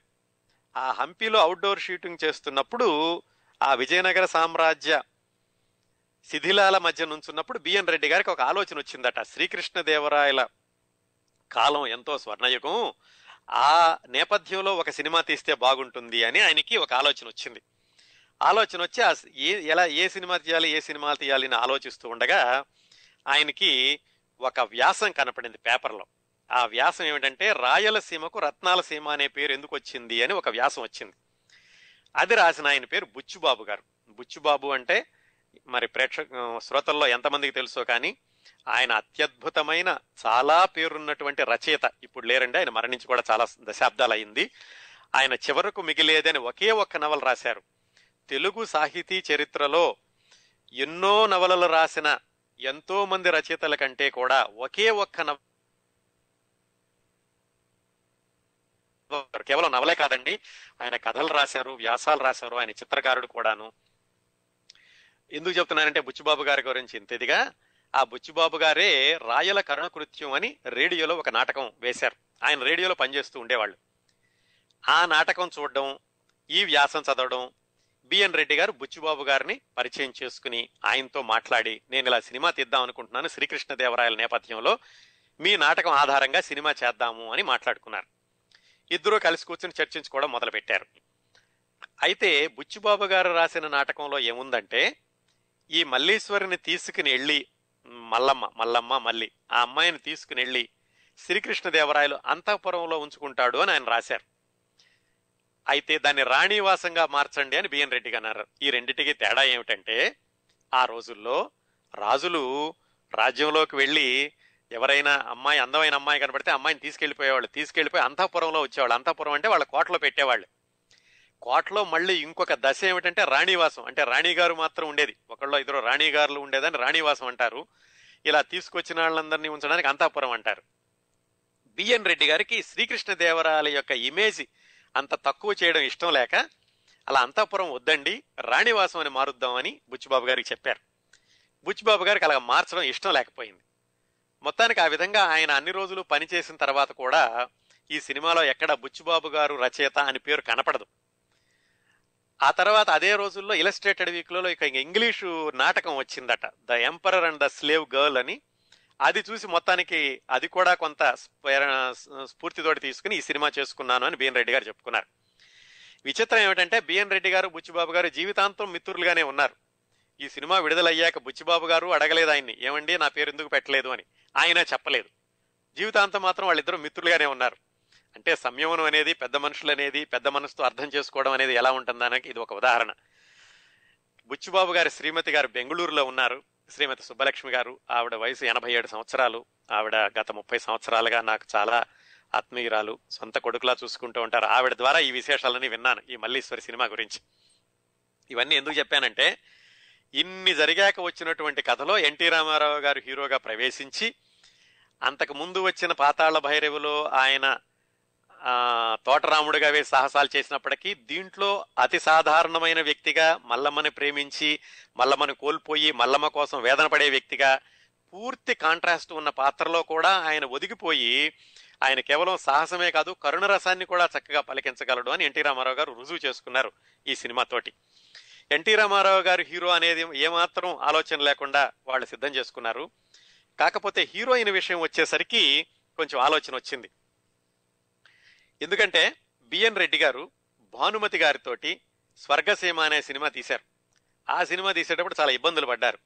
అందుకని ఈ సినిమాలో భానుమతి గారిని తీసుకోవద్దు అని ఆయన అనుకున్నారు కానీ ఇద్దరు ముగ్గురిని ప్రయత్నించి వాళ్ళెవరూ మంచిగా చేయరని చివరికి భానుమతి గారిని తీసుకోవాల్సి వచ్చింది. మల్లేశ్వరి సినిమా షూటింగ్ జరిగే టైంలో కూడా భానుమతి గారితోటి బిఎన్ రెడ్డి గారు చాలా ఇబ్బందులు పడ్డారట. ఈ మల్లేశ్వరి సినిమా జరుగుతున్నప్పుడే భానుమతి గారికి సమాంతరంగా ప్రేమ అని ఆవిడ సొంత సినిమా షూటింగ్ జరుగుతోంది. ఆ సినిమా షూటింగ్ కోసం ఆవిడ హెయిర్ స్టైల్ అంతా ఒక విధంగా చేసుకునేవాళ్ళట. మల్లేశ్వరి సినిమాకేమో అది పనికిరాదు. ఆ బళ్ళ ఇక్కడికి వచ్చే కదా మార్చమని చెప్పడం అక్కడ నుంచి ఇక్కడ రావడం ఆలస్యం అవడం ఇలాగా భానుమతి గారితో ఇబ్బందులు పడ్డారు బిఎన్ రెడ్డి గారని కొన్ని చోట్ల రాశారు. అది ఎట్లా ఉన్నా కానీ ఎన్టీ రామారావు గారు భానుమతి గారు కాంబినేషన్ మొట్టమొదటగా వచ్చింది కూడా ఈ మల్లేశ్వరి సినిమాలోనే. అలాగే మల్లేశ్వరి సినిమాలో దేవులపల్లి కృష్ణశాస్త్రి గారు మొట్టమొదటిసారిగా పాటల రచయితగా సినీ రంగ ప్రవేశం చేశారు. ఎందుకు చెప్తున్నారంటే ఇవన్నీ ఎన్టీ రామారావు గారు మొట్టమొదటి నట జీవితం మొదలైన సంవత్సరాల్లో వచ్చిన ప్రతి సినిమాకి కూడా ఏదో ఒక ప్రత్యేకత ఉంటూ వచ్చింది. అంటే సాంకేతిక నిపుణులు కొత్తగా ప్రవేశం రావడం కానీ లేకపోతే మామూలు వాళ్ళకి పెద్ద పేరు రావడం కానీ ఇలాంటివన్నీ కూడా ఆయన సినిమా రంగ ప్రవేశం చేసిన కొత్తలో వచ్చిన సినిమా ప్రతి సినిమాకి కూడా ఒక ప్రత్యేకమైన గుర్తింపు ఉంటూ వచ్చింది. అదే ఈ మల్లేశ్వరి సినిమా కూడా కొనసాగింది. సినిమా అంతా బ్రహ్మాండంగా తయారైంది. కళాఖండంలాగా తీశారు. చక్కటి సెట్టింగులు వేశారు. అద్భుతమైన పాటలు. సాలూరు రాజేశ్వరరావు గారి సంగీతం. ఈయన దేవులపల్లి కృష్ణశాస్త్రి గారి సాహిత్యం కొత్తగా కనపడింది. బ్రహ్మాండంగా సినిమా తయారైంది. పంతొమ్మిది వందల యాభై ఒకటి డిసెంబర్ ఇరవైన విడుదలైంది. మొత్తానికి సినిమాకి ఆరు లక్షల రూపాయలు ఖర్చు చేశారటండి. సినిమా విడుదలవ్వగానే సినిమా పర్వాలేదు బాగానే ఉందన్నారు కానీ సామాన్యులకి ఎక్కలేదు. అంతకు ముందే మరి ఎన్టీ రామారావు గారిని తోటరాముడిగా చూశారు ఆయన కోటెక్కాడు ఆయన పేరేంటి? మన పాతాళ మాంత్రి బేతాళ మాంత్రికుడిని నేపాళ మాంత్రికుడిని బెదరగొట్టాడు ఇవన్నీ చేశాడు. ఇందులోకి వచ్చేసరికి అమ్మాయి కోసం ఏడుస్తున్నాడు ఆ అమ్మాయి లేదని బాధపడుతున్నాడు. అందుకని ప్రేక్షకులు సాధారణమైన ప్రేక్షకులు అంతగా దీన్ని రిసీవ్ చేసుకోలేకపోయారు. అందుకని మొట్టమొదటిసారి విడుదలైనప్పుడు కేవలం విజయవాడలో మాత్రమే వంద రోజులు ఆడిందండి. అయితే ఆ తర్వాత నాలుగైదు సంవత్సరాల తర్వాత విడుదల చేస్తే ప్రజలకు కొంచెం దీంట్లో కాస్త కళాఖండం దీన్ని వేరే దృష్టితో చూడాలి సామాన్యమైనటువంటి సినిమా దృష్టితో చూడకూడదు అనుకున్నారో ఏమో కానీ రెండోసారి విడుదలైనప్పుడు చాలా బాగా ఆడింది. ఇంకా చాలా విశేషం ఏమిటంటే ఎన్టీ రామారావు గారు ముఖ్యమంత్రి అయ్యాక పంతొమ్మిది వందల ఎనభై మూడు జనవరి ఇరవై తొమ్మిదిని దీన్ని మళ్ళీ విడుదల చేశారండి. అంటే ముప్పై సంవత్సరాల తర్వాత. యాభై ఒకటిలో ఈ సినిమా వస్తే ముప్పై రెండు సంవత్సరాల తర్వాత ఎన్టీ రామారావు గారు చీఫ్ మినిస్టర్గా ఉండగా మళ్ళీ విడుదల చేస్తే ఓన్లీ మార్నింగ్ షోస్ వేశారు. విజయవాడ గుంటూరు. ఓన్లీ మార్నింగ్ షోస్లో యాభై రోజులు ఆడిందండి. ముప్పై రెండు సంవత్సరాల తర్వాత మొదటిసారిగా ఆడని సినిమా ముప్పై రెండు సంవత్సరాల తర్వాత మళ్ళా ఉదయం ఆటల్లో యాభై రోజులు ఆడడం ఒక విశేషంగానే చెప్పుకోవచ్చు. గుంటూరు విజయవాడలో మార్నింగ్ షోస్ కూడా క్యూలు కనపడేవటండి పంతొమ్మిది ఎనభై మూడులో. అంటే అప్పట్లో వచ్చిన సినిమా ఎన్టీ రామారావు గారు ఇప్పుడు ముఖ్యమంత్రి అయ్యారు. ఆయన ఆ రోజుల్లో ఎలా చేశారు అని ఉత్సాహం కానివ్వండి లేకపోతే ప్రేక్షకుల యొక్క అభిరుచిలో ఒక స్థాయి పెరగడం కానివ్వండి ఈ సినిమా ముప్పై రెండు సంవత్సరాల తర్వాత కూడా ఆంధ్రదేశంలో బాగా ఆడేది. ఈ సినిమా ఎంతగా ప్రభావితం చేసిందంటే ఉత్తమాభిరుచి గల ప్రేక్షకులను ఎంతగా ప్రభావితం చేసిందంటే గుంటూరులో ఒక ఆయన అక్కిరాజు శ్రీరామ్మూర్తి ఆయన పేరు. ఈ సినిమాని ఐదు వంద సార్లు చూసి ఆయన పేరుని తన అంటే ఈ సినిమా పేరుని కలం పేరుగా పెట్టుకున్నారు. మల్లీప్రియ నాగరాజు అని ఆయన పేరు పెట్టుకున్నారు. ఆ పేరుతోటి ఆయన బిఎన్ రెడ్డి గారి సినిమాలో పాటలు కూడా రాశారు. అంతగా ఈ మల్లీశ్వర సినిమా కాస్త క్లాస్ ప్రేక్షకుల్ని విపరీతంగా ఆకర్షించిందండి. అలాగే ఈ సినిమాని చైనాలో డబ్ చేసి పదిహేను ప్రింట్లతో చైనాలో విడుదల చేశారు. ఎన్టీ రామారావు గారి సినిమా చైనీస్ భాషలో డబ్బింగ్ అవ్వడం బహుశా ఇదే మొదలు మరి తర్వాత అయిందో లేదో తెలియదు కానీ ఆయన నట జీవితం కొత్తలోనే ఇలాంటి అరుదైనటువంటి గౌరవాల్ని సంతరించుకున్న మల్లేశ్వరి సినిమాలో ఆయన హీరోగా నటించారు. ఈ సినిమా అంతగా ఆడకపోవడానికి కారణం గొల్లపూడి మారుతిరావు గారు ఒక విశ్లేషణ రాస్తూ చెప్పారు. ఒక కారణం ఏమిటంటే సినిమా అంతా కూడా హీరో హీరోయిన్లు ఏడుస్తూ ఉంటారు. అందుకని చూసే వాళ్ళకి కూడా ఏమిటంటే వాళ్ళిద్దరూ ఏడుస్తుంటే కరుణరసం వస్తుంది కానీ ఉత్సాహంగా చూడడానికి విపరీతంగా ఆదరించడానికి అంతగా వాళ్ళు ముందుకు రాలేదు. పైగా సెట్టింగులు బ్రహ్మాండంగా ఉన్నాయి. శ్రీకృష్ణదేవరాయలు గారి కోట అద్భుతంగా ఉంది. ఉద్యానవనం బాగుంది. పాటలు బాగున్నాయి. ఇంత చూస్తే హీరోయిన్ ఏడుస్తుంది. ఏడుస్తున్న హీరోయిన్ని పాటుగా ప్రేక్షకులు ఏడుస్తారే తప్ప ఆ ఎదురుగుండా కనిపించే సెట్టింగుల్ని ఉద్యానవనాల్ని ఎవరు ఆదరిస్తారు? బహుశా ఈ మానసికమైనటువంటి కారణాలతో కూడా ప్రేక్షకులు ఎక్కువగా దీన్ని ఆదరించి ఉండరేమో అని ఆయన అన్నారు. ప్రజాదరణ ఎలా ఉన్నా కానీ కళాఖండంగా ఈ చిత్రం తెలుగు చలనచిత్రంలో నిలిచిపోవడమే కాకుండా ఎన్టీ రామారావు గారిని పాతాళ భైరవి తర్వాత పూర్తి విభిన్నమైన పాత్రలో ఆయన్ని చూపించి ఇలాంటి పాత్రలు కూడా ఎన్టీ రామారావు గారు పనికొస్తారు అనేటటువంటి భావనని ప్రేక్షకుల్లో కలిగించిన సినిమా మల్లేశ్వరి. ఆ విధంగా మల్లేశ్వరి యాభై ఒకటిలో అయ్యిందండి. అంతవరకు బాగానే ఉంది. ఆ తర్వాత వచ్చింది ఎన్టీ రామారావు గారికి మరొక సూపర్ హిట్ సినిమా ఏమిటంటే తొమ్మిది వందల యాభై రెండు ఫిబ్రవరి ఇరవై తొమ్మిదిన విడుదలైంది. పెళ్ళి చేసి చూడు. అది కూడా మళ్ళా విజయ ప్రొడక్షన్స్ వాళ్ళదే. ఇది ఆయన నట జీవితాన్ని చాలా గొప్ప మలుపు తిప్పింది అని చెప్పుకోవచ్చు. ఈ పెళ్ళి చేసి చూడు సినిమా కూడా చాలా ప్రత్యేకతలు ఉన్నాయి. ఈ నాలుగు సినిమాల్లో నటించాలనుకున్నాం కదా ఒప్పందం ప్రకారం షావుకార్ అయిపోయింది పాతాళ భైరవ్ అయిపోయింది మల్లీశ్వరి అయిపోయింది. Of course Malleeswari Vijaya Productions కాకపోయినా వాళ్ళదే వాహిని వాళ్ళది. నాలుగో సినిమా పెళ్ళి చేసి చూడు. ఈ పెళ్ళి చేసి చూడు సినిమా పాతాళ భైరవి తర్వాత వచ్చింది. విజయ ప్రొడక్షన్స్ వాళ్ళది. షావుకారులో ఈయనే హీరో పాతాళ భైరవిలో ఈయనే హీరో. మరి అప్పటికే చక్రపాణి గారికి చాలా సన్నిహితుడు చక్రపాణి గారికి బాగా నచ్చాడు. ఈ పెళ్ళి చేసి చూడు సినిమాకి మాత్రం దర్శకుడు కేవీ రెడ్డి గారు కాదు. కేవీ రెడ్డి గారు పాతాళ భైరవి అవగానే మళ్ళా ఆయన వాహిని ప్రొడక్షన్స్లో సినిమా చేయడానికి వెళ్ళిపోయారు. అందుకని పెళ్ళి చూడు చూడు సినిమాకి ఎల్వి ప్రసాద్ గారిని దర్శకుడిగా పెట్టుకున్నారు. ఎల్వి ప్రసాద్ గారు అంటే గుర్తున్నారు కదా? ఆయనే ఎన్టీ రామారావు గారిని మద్రాసు రమ్మని ఆయనకి స్క్రీన్ టెస్ట్ చేయడం మద్రాసు రమ్మని పిలవడం మన దేశంలో వేషం ఇవ్వడం.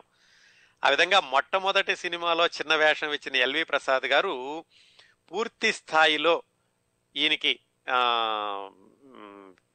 హాస్య చిత్రానికి దర్శకత్వం వహించింది పెళ్ళి చేసి చూడు. ఈ పెళ్ళి చేసి చూడు సినిమాకి ప్రత్యేకతలు ఏమిటంటే ఇంతవరకు కూడా ఈ సినిమా వచ్చే ముందు వరకు కూడా సాంఘిక చిత్రాల్లో హీరో అంటే కొంచెం ముప్పై ముప్పై ఐదు సంవత్సరాల వయస్సు ఉన్నవాడిలాగా ఉండేవాడట. ఈ సినిమాతోటే యూత్ అంటే కథానాయకుడు ఇరవై ఇరవై ఐదు సంవత్సరాల కథానాయకుడు అనేటటువంటి భావన కలిగించిన సినిమా ఈ పెళ్ళి చేసి చూడు. అలాగే పూర్తి స్థాయి హాస్య చిత్రం. పూర్తిగా హాస్యంతో కూడా సినిమా తీసి దాన్ని విజయవంతం చేయొచ్చు అని నిరూపించిన సినిమా పెళ్ళి చేసి చూడు. దీనికి స్క్రిప్ట్ అంతా చక్రపాణి గారు రాశారు. పూర్తిగా హాస్యం సినిమా అండి. అంటే వరకట్నాన్ని కొంచెం బేస్గా తీసుకుని ఎన్టీ రామారావు గారికి జీవరలక్ష్మి దీంట్లో హీరోయిన్ ఎన్టీ రామారావు గారి హీరో. అలాగే ఇంకొక పాత్ర ధరించిందేమో జోగారావు గారు సావిత్రి. సావిత్రి గారి గురించి చెప్పుకున్నప్పుడు కూడా చెప్పుకున్నాం పెళ్ళి చేసి చూడు ఆవిడ కెరీర్కి మంచి బ్రేక్ ఇచ్చింది అని. దాంట్లో సావిత్రి గారి పక్కన నటించిన ఆయన పేరు ఎండమూరి జోగారావు. జోగారావు గారు సావిత్రి గారు ఒక రెండో సెకండ్ హీరో సెకండ్ హీరోయిన్ అనుకోవచ్చు సెకండ్ లెవెల్ అనుకోవచ్చు. అసలు హీరో హీరోయిన్లు ఎన్టీ రామారావు గారు జీ వరలక్ష్మి గారు. ఎన్టీ రామారావు గారు జీవరలక్ష్మి గారు పెళ్ళి చేసుకోకుండా అనుకోవడం కట్నం ఇవ్వలేదని చెప్పి రామారావు గారి తండ్రి దాన్ని విడగొట్టడం వీళ్ళిద్దరూ తండ్రికి తెలియకుండా వెళ్ళిపోయి కాపురం చేయడం తండ్రి వచ్చి వాళ్ళిద్దరిని విడగొట్టాలని చూడడం అప్పుడు ఆయనేమో ఎన్టీ రామారావు గారు మతి భ్రమించిన వాడిలాగా నటన నటించడం దానికి ఈ సావిత్రి జోగారావు దానికి వాళ్ళు ప్రోత్సహించడం తర్వాత అన్ని రకరకాలైనటువంటి సంఘటనలు సన్నివేశాలు సరి చివరికి సుఖాంతం అవడం ఇది అండి కథ. చాలా హాస్యం ఉంటుంది. మొదటి నుంచి చివరి వరకు కూడా అన్ని పాత్రలు కూడా హాస్యంతో వెళుతూ ఉంటాయి అన్నమాట ఎన్టీ రామారావు గారు పూర్తి స్థాయి హాస్య పాత్ర దండించిన మొదటి సినిమా పెళ్ళి చేసి చూడు అని చెప్పుకోవచ్చు. అలాగే ఈ పూర్తి కామెడీ సినిమాలతో కూడా అత్యద్భుతమైన విజయం సాధించవచ్చు అని చక్రపాణి గారు ఈ విజయ ప్రొడక్షన్స్ ద్వారా నిరూపించిన సినిమా ఈ పెళ్ళి చేస్తుడు పెళ్ళి చేస్తుడులో ఎన్టీ రామారావు గారు నటించేటప్పుడు అటండి. ఆయన ఎంత అంకిత భావంతో ఉండేవాళ్ళు ఎంత పరిశీలన దృష్టితో ఉండేవాళ్ళు అనడానికి ఒక ఉదాహరణ ఈ సినిమాకి సంగీతం ఘంటసాల మాస్టర్. మన దేశానికి ఆయనే పాతాళ భైరవికి ఆయనే ఈ సినిమాకి ఆయన సంగీత దర్శకత్వం. ఆ సంగీత దర్శకత్వం చేసేటప్పుడట రామారావు గారు వెళ్ళి ఆయన హార్మోనియం పెట్టుకుని మ్యూజిక్ రిహార్సల్స్ చేసుకుంటే ఆయన దగ్గర కూర్చుని ఆయన ఎలాగా హార్మోనియం వాయిస్తున్నాడు పెళ్ళి చేసుకుని ఇల్లు కట్టుకుని ఒక పాట ఉంటుంది దాంట్లో దీని తర్వాత వినిపిస్తాను. ఆ పాటలో ఆయన పెదాలు ఎలా కదులుతున్నాయి ఆ పాట పాడేటప్పుడు హార్మోనియం ఎలా వాయిస్తున్నాడు ఇవన్నీ ఆయన దగ్గరుండి గమనించి ఆయన్ని ప్రశ్నలు అడిగి నేర్చుకుని కరెక్ట్గా ఆ పాటలో అలాగే చేశారు ఆయన. అంటే ఏదైనా సరే నటించేటప్పుడు నటన అనేది కృత్రిమంగా ఉండాలి ఏదో మనం ఊహించి నటించాలి అని కాకుండా సహజ నటన ఎలా ఉండాలనే తపన ఎన్టీ రామారావు గారికి ఆ రోజుల్లో నుంచి ఉంది. అది చిట్ట చివరి సినిమా వరకు కూడా కొనసాగింది. ఈ సినిమాలో ఇంకో విశేషం ఉందండి. ఎన్టీ రామారావు గారి హీరో కానీ ఆయన సినిమా మొదలైన గంట సేపు వరకు అసలు ఆయన పాత్ర రాదు. ఆ గంట సేపు వరకు కూడా ఇందులో ఉన్నటువంటి ఆ జోగారావు అన్నతను అతను వాళ్ళ చెల్లెలు జీవలక్ష్మికి పెళ్ళి చేయడం ఆయనకి సావిత్రితో పెళ్ళడం ఇలా నడుస్తుంది. కానీ పైగా ఇందులో ఎస్వి రంగారావు గారికి కూడా ఒక అద్భుతమైన పాత్ర ఉంటుంది. ధూపాటి వియన్న అని. అందుకే చెప్పుకున్నాం ఎన్టీ రామారావు గారు ఎస్వి రంగారావు గారు కెరీర్ మొదట్లో ఒకే విధంగా ఎదుగుతూ వచ్చారు ఒకే విధంగా విజయవంతమైన సినిమాల్లో నటించారు అని. అలా యాభై ఐదు నిమిషాల వరకు ఎన్టీ రామారావు గారి పాత్ర రాదు.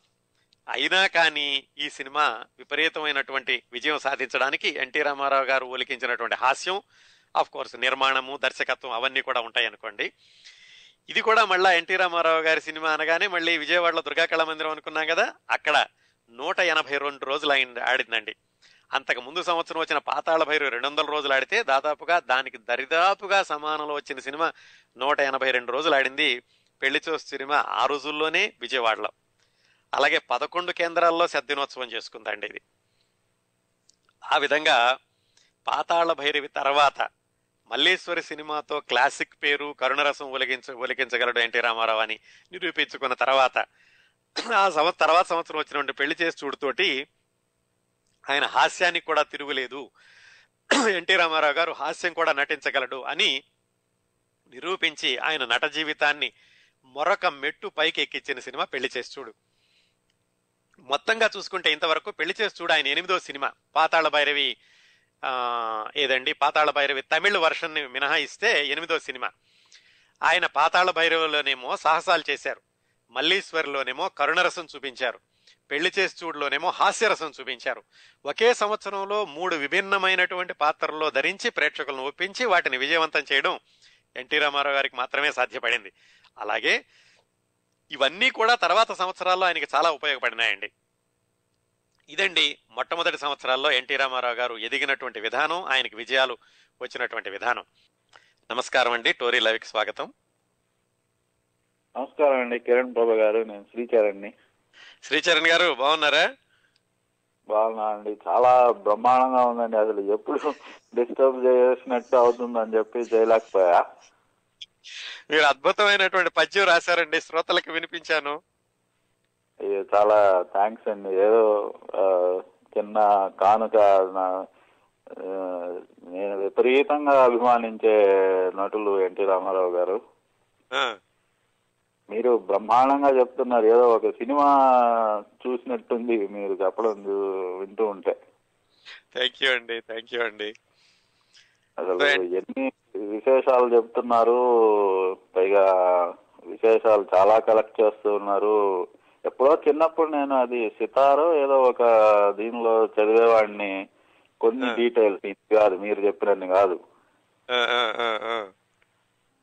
చాలా స్ఫూర్తిగా ఉండేది. అసలు నిజానికి మనకి ఒక పురాణం విషయం తీసుకోండి ఒక భాష విషయం తీసుకోండి ఒక మంచి సంస్కృతి. అంటే సినిమాలు కేవలం ఎంటర్టైన్మెంటే కాకుండా అందులో నుంచి కూడా ఎంతో నేర్చుకునే విషయాలు ఉండడం ఆ కాలం సినిమాలు నిజంగా గోల్డెన్ ఏజ్ అందులో ఎన్టీ రామారావు గారి భాష ఉచ్చారణ. అవునండి. దాంతో నేనైతే చాలా స్ఫూర్తి పొంది అసలు తెలుగు పద్యం కానీ మాట్లాడే విధానం కానీ ఎంతో నేర్చుకోవటానికి తర్వాత కూడా దాని మీద మంచి ఇంట్రెస్ట్ కలిగించిన విషయం. పైగా బ్రహ్మాండమైన సినిమాలు. అవును. చాలా నాకు చాలా ఇష్టమైన టాపిక్ మీరు చెప్తూ ఉన్నారు. ప్రతి వారం ఫాలో అవుతూ ఉన్నాను. Okay okay. యా ఒక పద్యం చెప్పాను ఆ, మీరు మీరు మీరు రాసిన పద్యాన్ని రాగయుక్తంగా చదివి వినిపిస్తారా? మీ మీ గొంతులోనే చదివి వినిపించండి ఒకసారి. మన శ్రోతలందరూ వింటారు. అయ్యో తప్పకుండా అండి. అండ్ మీ మీ అంత బాగా ఉండకపోవచ్చు కానీ ప్రయత్నిస్తాను. అయ్యో తప్పనిసరిగా చదవండి. आन्ध्रावनी कला मन्दारवाटिका मकरन्दसन्दोहमान्यकुसुमा तेटते नियलल्कु तेलुगु भाषाब्जमा ಓ ವೆಂಡಿತೆರವೇಲ್ಪ ಉದ್ಭಟಗಳ ರಾಮ कृष्ण తెరవేల్ప భీమ రావణేంద్రజితుల రమ్య నటన ఒలికించి తరవై వెలుగొందు నటరత్న యవదాంధ్రుల హృదిన్ ఎంటి ఓడ. నందమూరి వంశాంబుధి ఇందు తేజ. వసుధ విఖ్యాత నట సార్వభౌమ భళిరా గగన తారకవైన ఓ సుగుణ నామా. తెలుగు తేజంబులరగ వెలుగు రామా. అద్భుతం అండి మీరు అది మనసులో నుంచి వచ్చింది మీకు అది మీకు అది మీ కలంలో నుంచి రాలేదు. అందుకని అదంతా కూడా మీ గొంతులో ప్రతిధ్వనిస్తోంది. చాలా థ్యాంక్స్ అండి. నాకు విపరీతంగా నచ్చిన వాళ్ళలో ఎన్టీ రామారావు గారు ఘంటసాల గారు. వాళ్ళ అంటే ఘంటసాల గారి కార్యక్రమం ఆల్రెడీ మీరు చేసినట్టు ఉన్నారు కదా? అవునండి చేశాను. నాలుగైదు నెలలు అవుతుందండి. అది నేను అప్పుడు మిస్ అయ్యాను మళ్ళీ వింటాను నేను. మొత్తానికి మీరు మాత్రం నిజంగా ఇక్కడ ఈ దొరికిన ఒక పెద్ద నవరత్నాలు కలిపిన రత్నం అండి. అయ్యయ్యో చాలా ధన్యవాదాలండి. చాలా ధన్యవాదాలు. మీలాంటి వాళ్ళందరూ విని దాని మనసుతో స్వీకరించడమే నేను చేసిన కార్యక్రమానికి అది ధన్యత అండి. ధన్యత ఆల్రెడీ సంతరించుకునిందండి. కానివ్వండి. థ్యాంక్ యూ అండి. థ్యాంక్ యూ శ్రీచరణ్ గారు. Thank you very much for calling నమస్కారం అండి. నమస్తే అండి. శ్రోతలారా ఎన్టీ రామారావు గారి నట జీవితంలోని విభిన్న కోణాలు చూద్దాం అనుకున్నాం కదా? ఆయన సినిమాల్లోకి వచ్చిన నాలుగు సంవత్సరాలకే నిర్మాతగా మారారు. అది కూడా ఒక రికార్డుగా చెప్పుకోవచ్చు విశేషంగా చెప్పుకోవచ్చు. ఎందుకంటే ఆ రోజుల్లో వచ్చినటువంటి వాళ్ళలో భానుమతి గారు తప్ప నటీనటుల్లో వెంటనే సినిమాలు తీద్దాం అనుకునే వాళ్ళు ఎక్కువగా ఉండేవాళ్ళు కాదు. అలాంటిది ఎన్టీ రామారావు గారు పైగా ఆయన ఆర్థికంగా ఎన్నో ఇబ్బందులు పడి వచ్చి నాలుగు సంవత్సరాల్లోనే ఆయన నిర్మాతగా మారారు. అది ఎలా జరిగిందంటే యాభై యాభై ఒకటి యాభై రెండు చూసుకున్నాం కదా యాభై రెండులో పెళ్ళి చేసి చూడైంది. యాభై రెండులో ఇంకొక రెండు సినిమాలు వచ్చినాయండి. దాసి అని ఒకటి పల్లెటూరు అని ఒకటి. అవి పెద్దగా ఒక మాదిరిగా ఆడిని. అంటే ఈ సినిమాలు పాతాళ భైరవి పెళ్ళి చేసి చూడు తీసుకొచ్చినంత పేరు తీసుకురాలేదు ఎన్టీ రామారావు గారికి. యాభై మూడు మార్చిలో అమ్మలక్కలు అని ఒక సినిమా వచ్చింది. అంటే పెళ్ళి చేస్తుడు తర్వాత మూడు సినిమాలు వచ్చాయి. అప్పుడు ఎన్టీ రామారావు గారి సొంత సినిమా వచ్చింది. అసలు ఆయనకి సినిమా నిర్మాణం అనేటటువంటి ఆలోచన ఎందుకు వచ్చింది అంటే ఆయన ఫ్రెండ్ ఒక ఆయన ఉన్నారటండి దోనేపూడి కృష్ణమూర్తి గారు. మీకు పేరు గుర్తుందా? దోనేపూడి కృష్ణమూర్తి గారు అంటే సావిత్రి గారి గురించి మాట్లాడుకున్నప్పుడు చెప్పుకున్నాం. ఆయనే వచ్చి సావిత్రి గారిని మద్రాసు రమ్మని ఆయన చేసే సినిమాల్లో ఇస్తా వేషం ఇస్తానని తీసుకెళ్ళడం అక్కడ కాకుండా ఆయన సంసారంలో ఎల్వి ప్రసాద్ గారికి పరిచయం చేయడం అక్కడ ఆవిడ రాకపోవడం ఆ సందర్భంలో దోనేపూడి కృష్ణమూర్తి గారి పేరు చెప్పుకున్నాం. ఈ దోనేపూడి కృష్ణమూర్తి గారు ఎన్టీ రామారావు గారికి దూరపు బంధువు అట దూర బంధువో దగ్గర బంధువో. ఆయన కొంచెం ఆర్థికంగా దెబ్బతిన్నారు. ఆయన కొంచెం ఏదన్నా చేయూత ఇద్దామని చెప్పేసి చిత్ర నిర్మాణం మొదలు పెట్టారు ఎందుకంటే ఆయన కూడా భాగస్వామిగా చేసుకుని ఆయన కూడా కొంచెం లాభం చేకూరుద్దాము అని. నేషనల్ ఆర్ట్స్ అనే పేరు పెట్టారండి. పంతొమ్మిది వందల యాభై రెండులో మొదలు పెట్టారు యాభై మూడులో సినిమా విడుదలైంది కాబట్టి దాదాపుగా యాభై రెండులో మొదలు పెట్టారు లేకపోతే యాభై మూడు మొదట్లో మొదలు పెట్టారని చెప్పుకోవచ్చు మనం. నేషనల్ ఆర్ట్స్ అనే పేరు పెట్టడానికి కారణం నేషనల్ ఆర్ట్ థియేటర్స్ అనే పేరుతోటి ఈయన బిఏ అయిపోయాక నాటకాలు వేశారు కదా గుంటూరులో అదే గుంటూరు విజయవాడలో. అదే పేరుని నేషనల్ ఆర్ట్స్ అనే పేరుతోటి నేషనల్ ఆర్ట్ థియేటర్స్ కాదు నేషనల్ ఆర్ట్స్ అనే పేరుతోటి పిచ్చి పుల్లయ్య అనే సినిమాకి శ్రీకారం చుట్టారు ఎన్టీ రామారావు గారు యాభై మూడు మొదట్లోనో యాభై రెండు చివరిలోనో. దాంట్లో దోనేపుడి కృష్ణమూర్తి గారు పార్ట్నర్.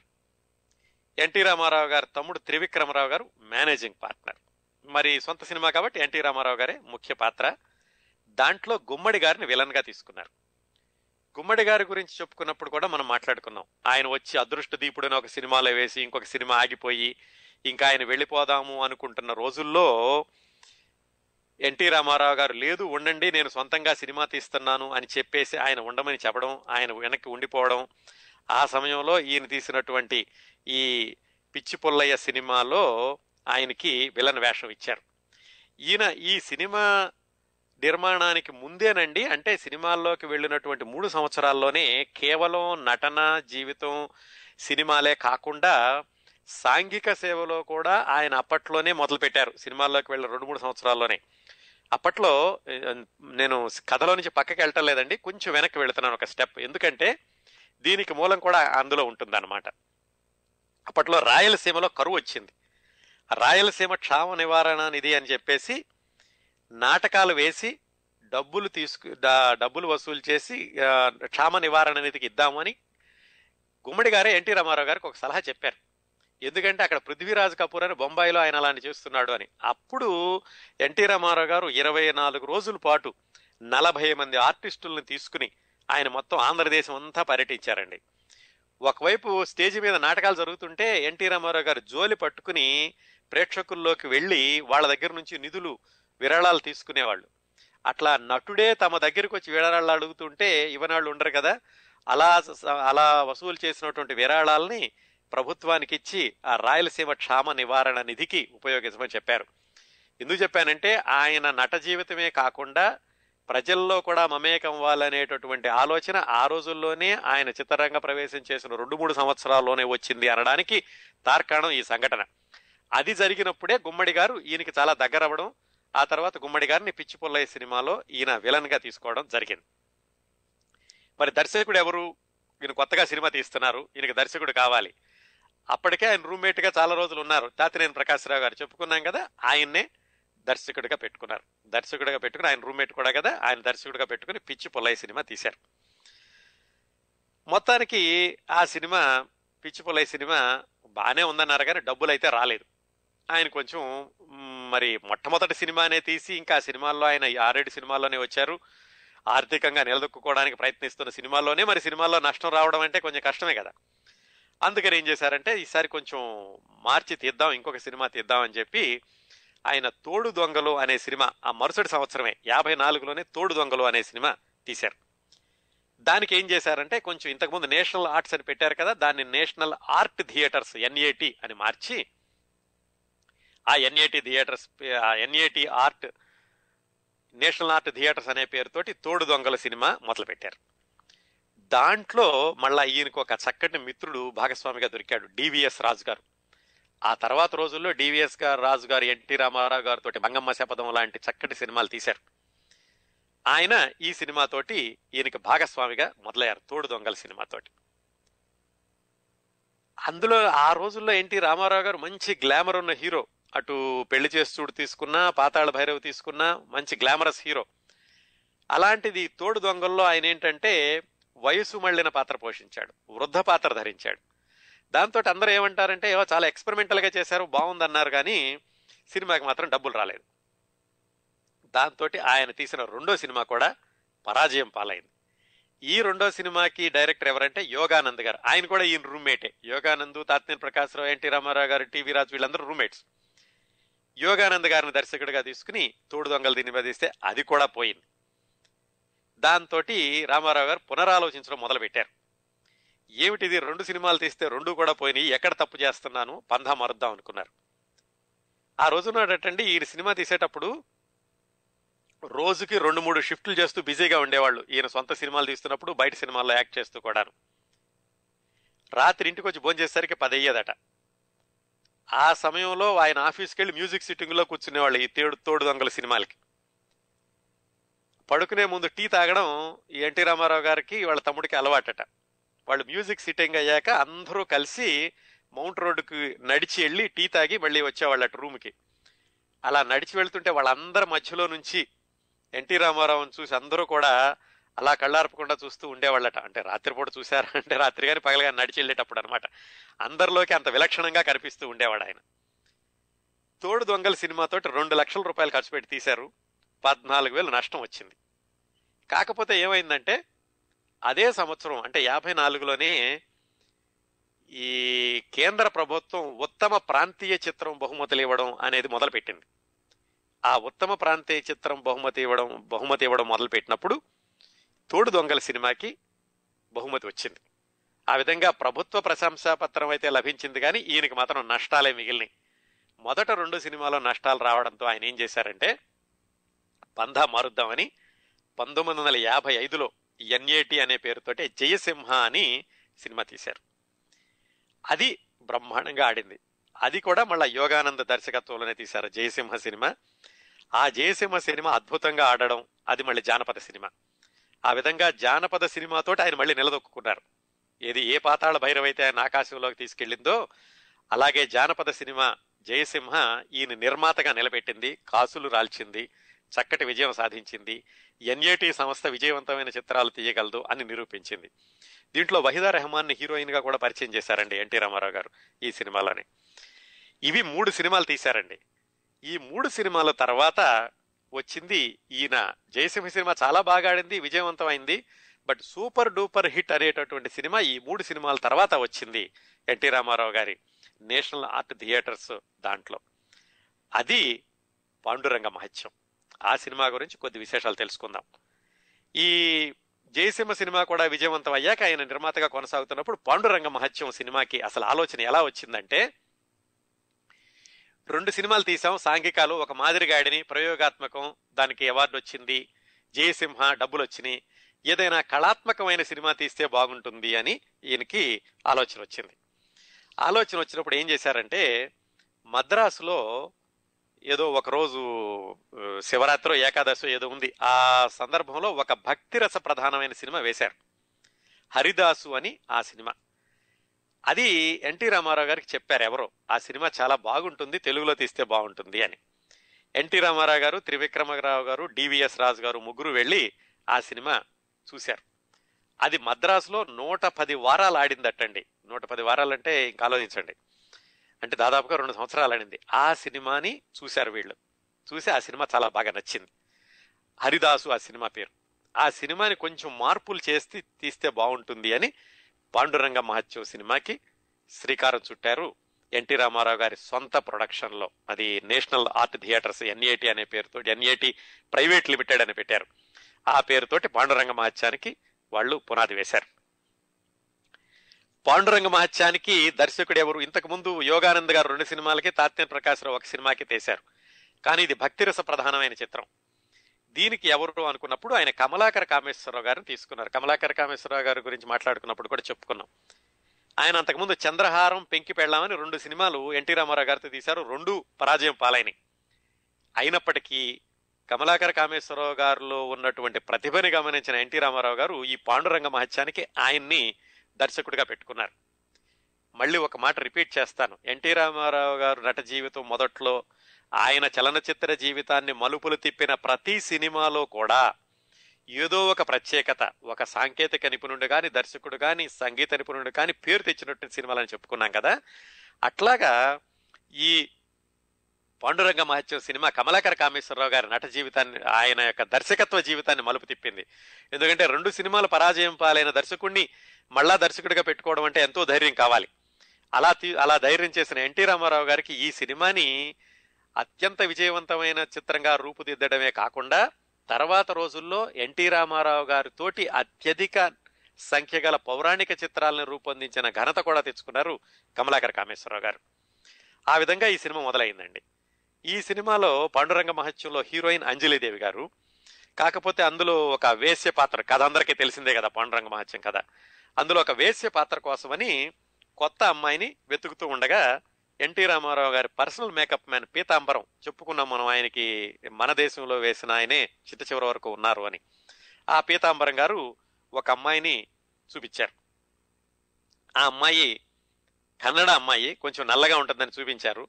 కాకపోతే ఎన్టీ రామారావు గారు చూడగానే అమ్మాయిని నచ్చి ఇందులో వేసి పత్రిక తీసుకుందాం ఆ అమ్మాయి కూడా ఎన్టీ రామారావు గారు పక్కన అనగానే బాగా ఉత్సాహపడింది ఆవిడ. ఇంతవరకు తెలుగులో వేయలేదు. ఎందుకంటే ఎన్టీ రామారావు గారు అప్పట్లో మంచి ఉన్నతమైనటువంటి స్థాయిలో ఉన్న కథానాయకుడు. కాకపోతే వేశ్య పాత్ర అనేసరికి ఆవిడ కూడా కొంచెం వెనకాడింది. కాకపోతే ఎన్టీ రామారావు కథలో ఉన్నటువంటి ఔన్నత్యాన్ని ఆ పాత్ర యొక్క ఔచిత్యాన్ని ఆయన ఆయన వివరించాక ఆవిడ ఒప్పుకున్నారు. ఆవిడే తర్వాత రోజుల్లో తెలుగు వారికి ఎంతో దగ్గరైనటువంటి కథానాయిక బి. సరోజాదేవి. ఆ విధంగా బి. సరోజాదేవి గారిని తెలుగు తెరకి పరిచయం చేసినటువంటి మొదటి సినిమా కూడా పాండురంగ మహత్యం. ఎన్టీ రామారావు గారు భక్తిరసమైన ప్రధానమైన చిత్రంలో నటించినటువంటి మొదటి సినిమా పాండురంగ మహత్యం. కమలాకర కామేశ్వరరావు గారికి దర్శకుడిగా మంచి ఆయనకు పునర్జన్మను ప్రసాదించిన సినిమా ఈ పాండురంగ మహత్యం. ఇంకో విశేషం ఉందండి ఈ పాండురంగ మహత్యంలో ఎన్టీ రామారావు గారి సొంత సినిమాలో జయకృష్ణ ముకుంద మురారే అని ఒక పాట ఉంటుంది కదా ఆ పాటలో చిన్నప్పుడు శ్రీకృష్ణుడిగా నటించింది చాలామందికి తెలిసే ఉంటుంది విజయ నిర్మల ఆవిడ అంతవరకు మచ్చరే కాని తమిళ సినిమాలో ఒక చిన్నప్పటి వేషం వేశారు. హీరోకి చిన్నప్పటి వేషం. అలాగే రెండు చిన్న చిన్న పాత్రలు ధరించారు కానీ ఆవిడ పెద్ద పాత్ర ఎక్కడ ధరించలేదు. ఇంకా బాలనటిగా ఉన్నారు. అలాంటి విజయ నిర్మల్ గారిని పాండురంగ మహత్యం సినిమాలో చిన్నప్పటి కృష్ణుడు వేషానికి తీసుకున్నారు ఎన్టీ రామారావు గారు. ఆ విధంగా విజయ నిర్మలకు కూడా మొట్టమొదటి తెలుగు సినిమా బాలనటిగా మొట్టమొదటి తెలుగు సినిమా పాండురంగ మహత్యం.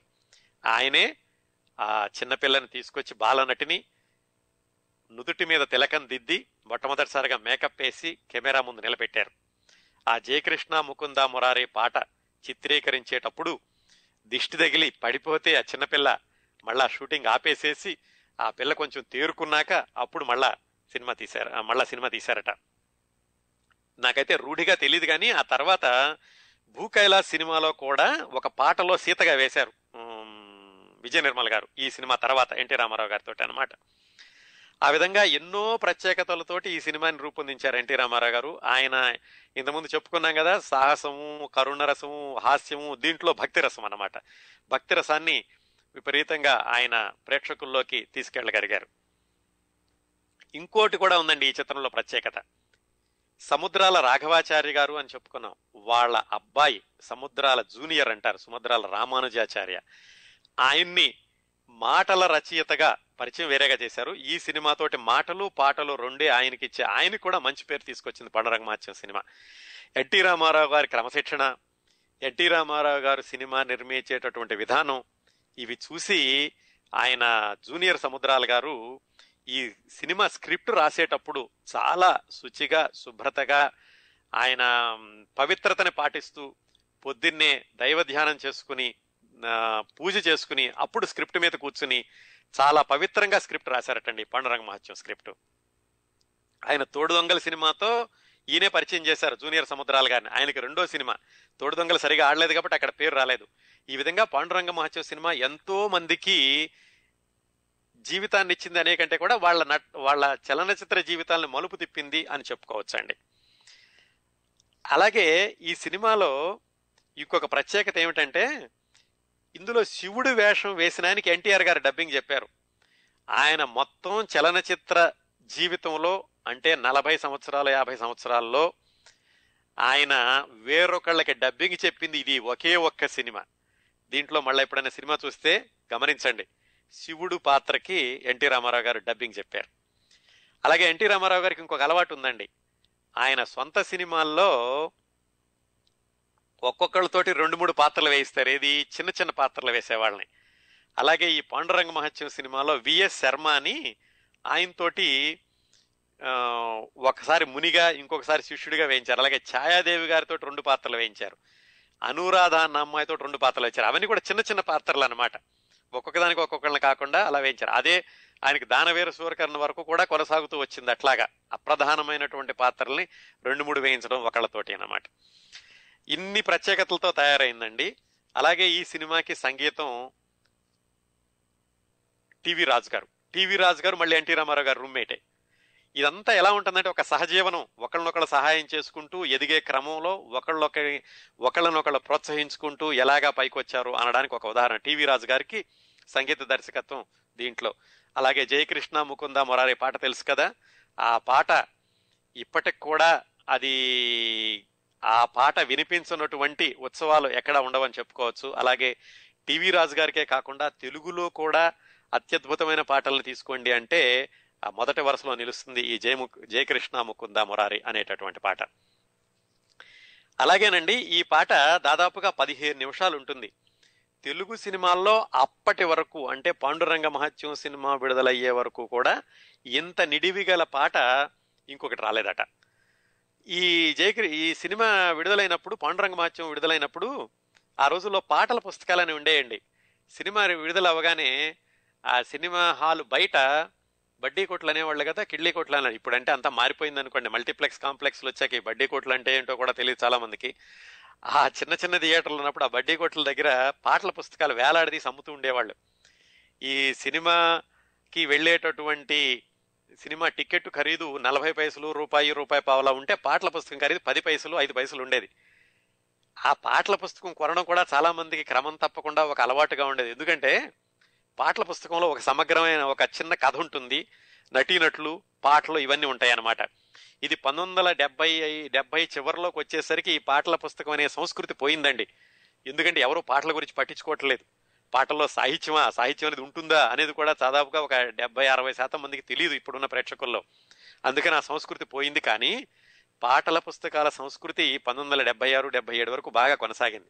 ఎందుకు చెప్పానంటే ఈ పా పాండురంగ మహత్యం పాటల పుస్తకంలో కథంతా రాసి చివరిలో హెచ్చరిక అని ఒక మాట రాశారు. ఏమిటనంటే భక్తి పరవశులైన ప్రేక్షకులు సినిమా థియేటర్లలో భజనలు చేయరాదు అని రాశారు. ఎందుకంటే అంత భక్తి పారవస్యానికి లోనయ్యే వాళ్ళటండి ఇందులో ఎన్టీ రామారావు గారి నటనను చూసి ప్రేక్షకులు భక్తి పారవస్యానికి రాయి వాళ్ళే భజనలు చేయడం మొదలు పెట్టేవాళ్ళట అందుకని అదొక హెచ్చరిక కిందగా పాటల పుస్తకంలో వేశారు. దయచేసి సినిమా థియేటర్లలో భజనలు చేయవద్దు అని వేశారు. దాన్ని బట్టి గ్రహించుకోవచ్చు ఈ సినిమా ప్రేక్షకుల మీద ఎంత ప్రభావాన్ని కలిగించింది అనేది.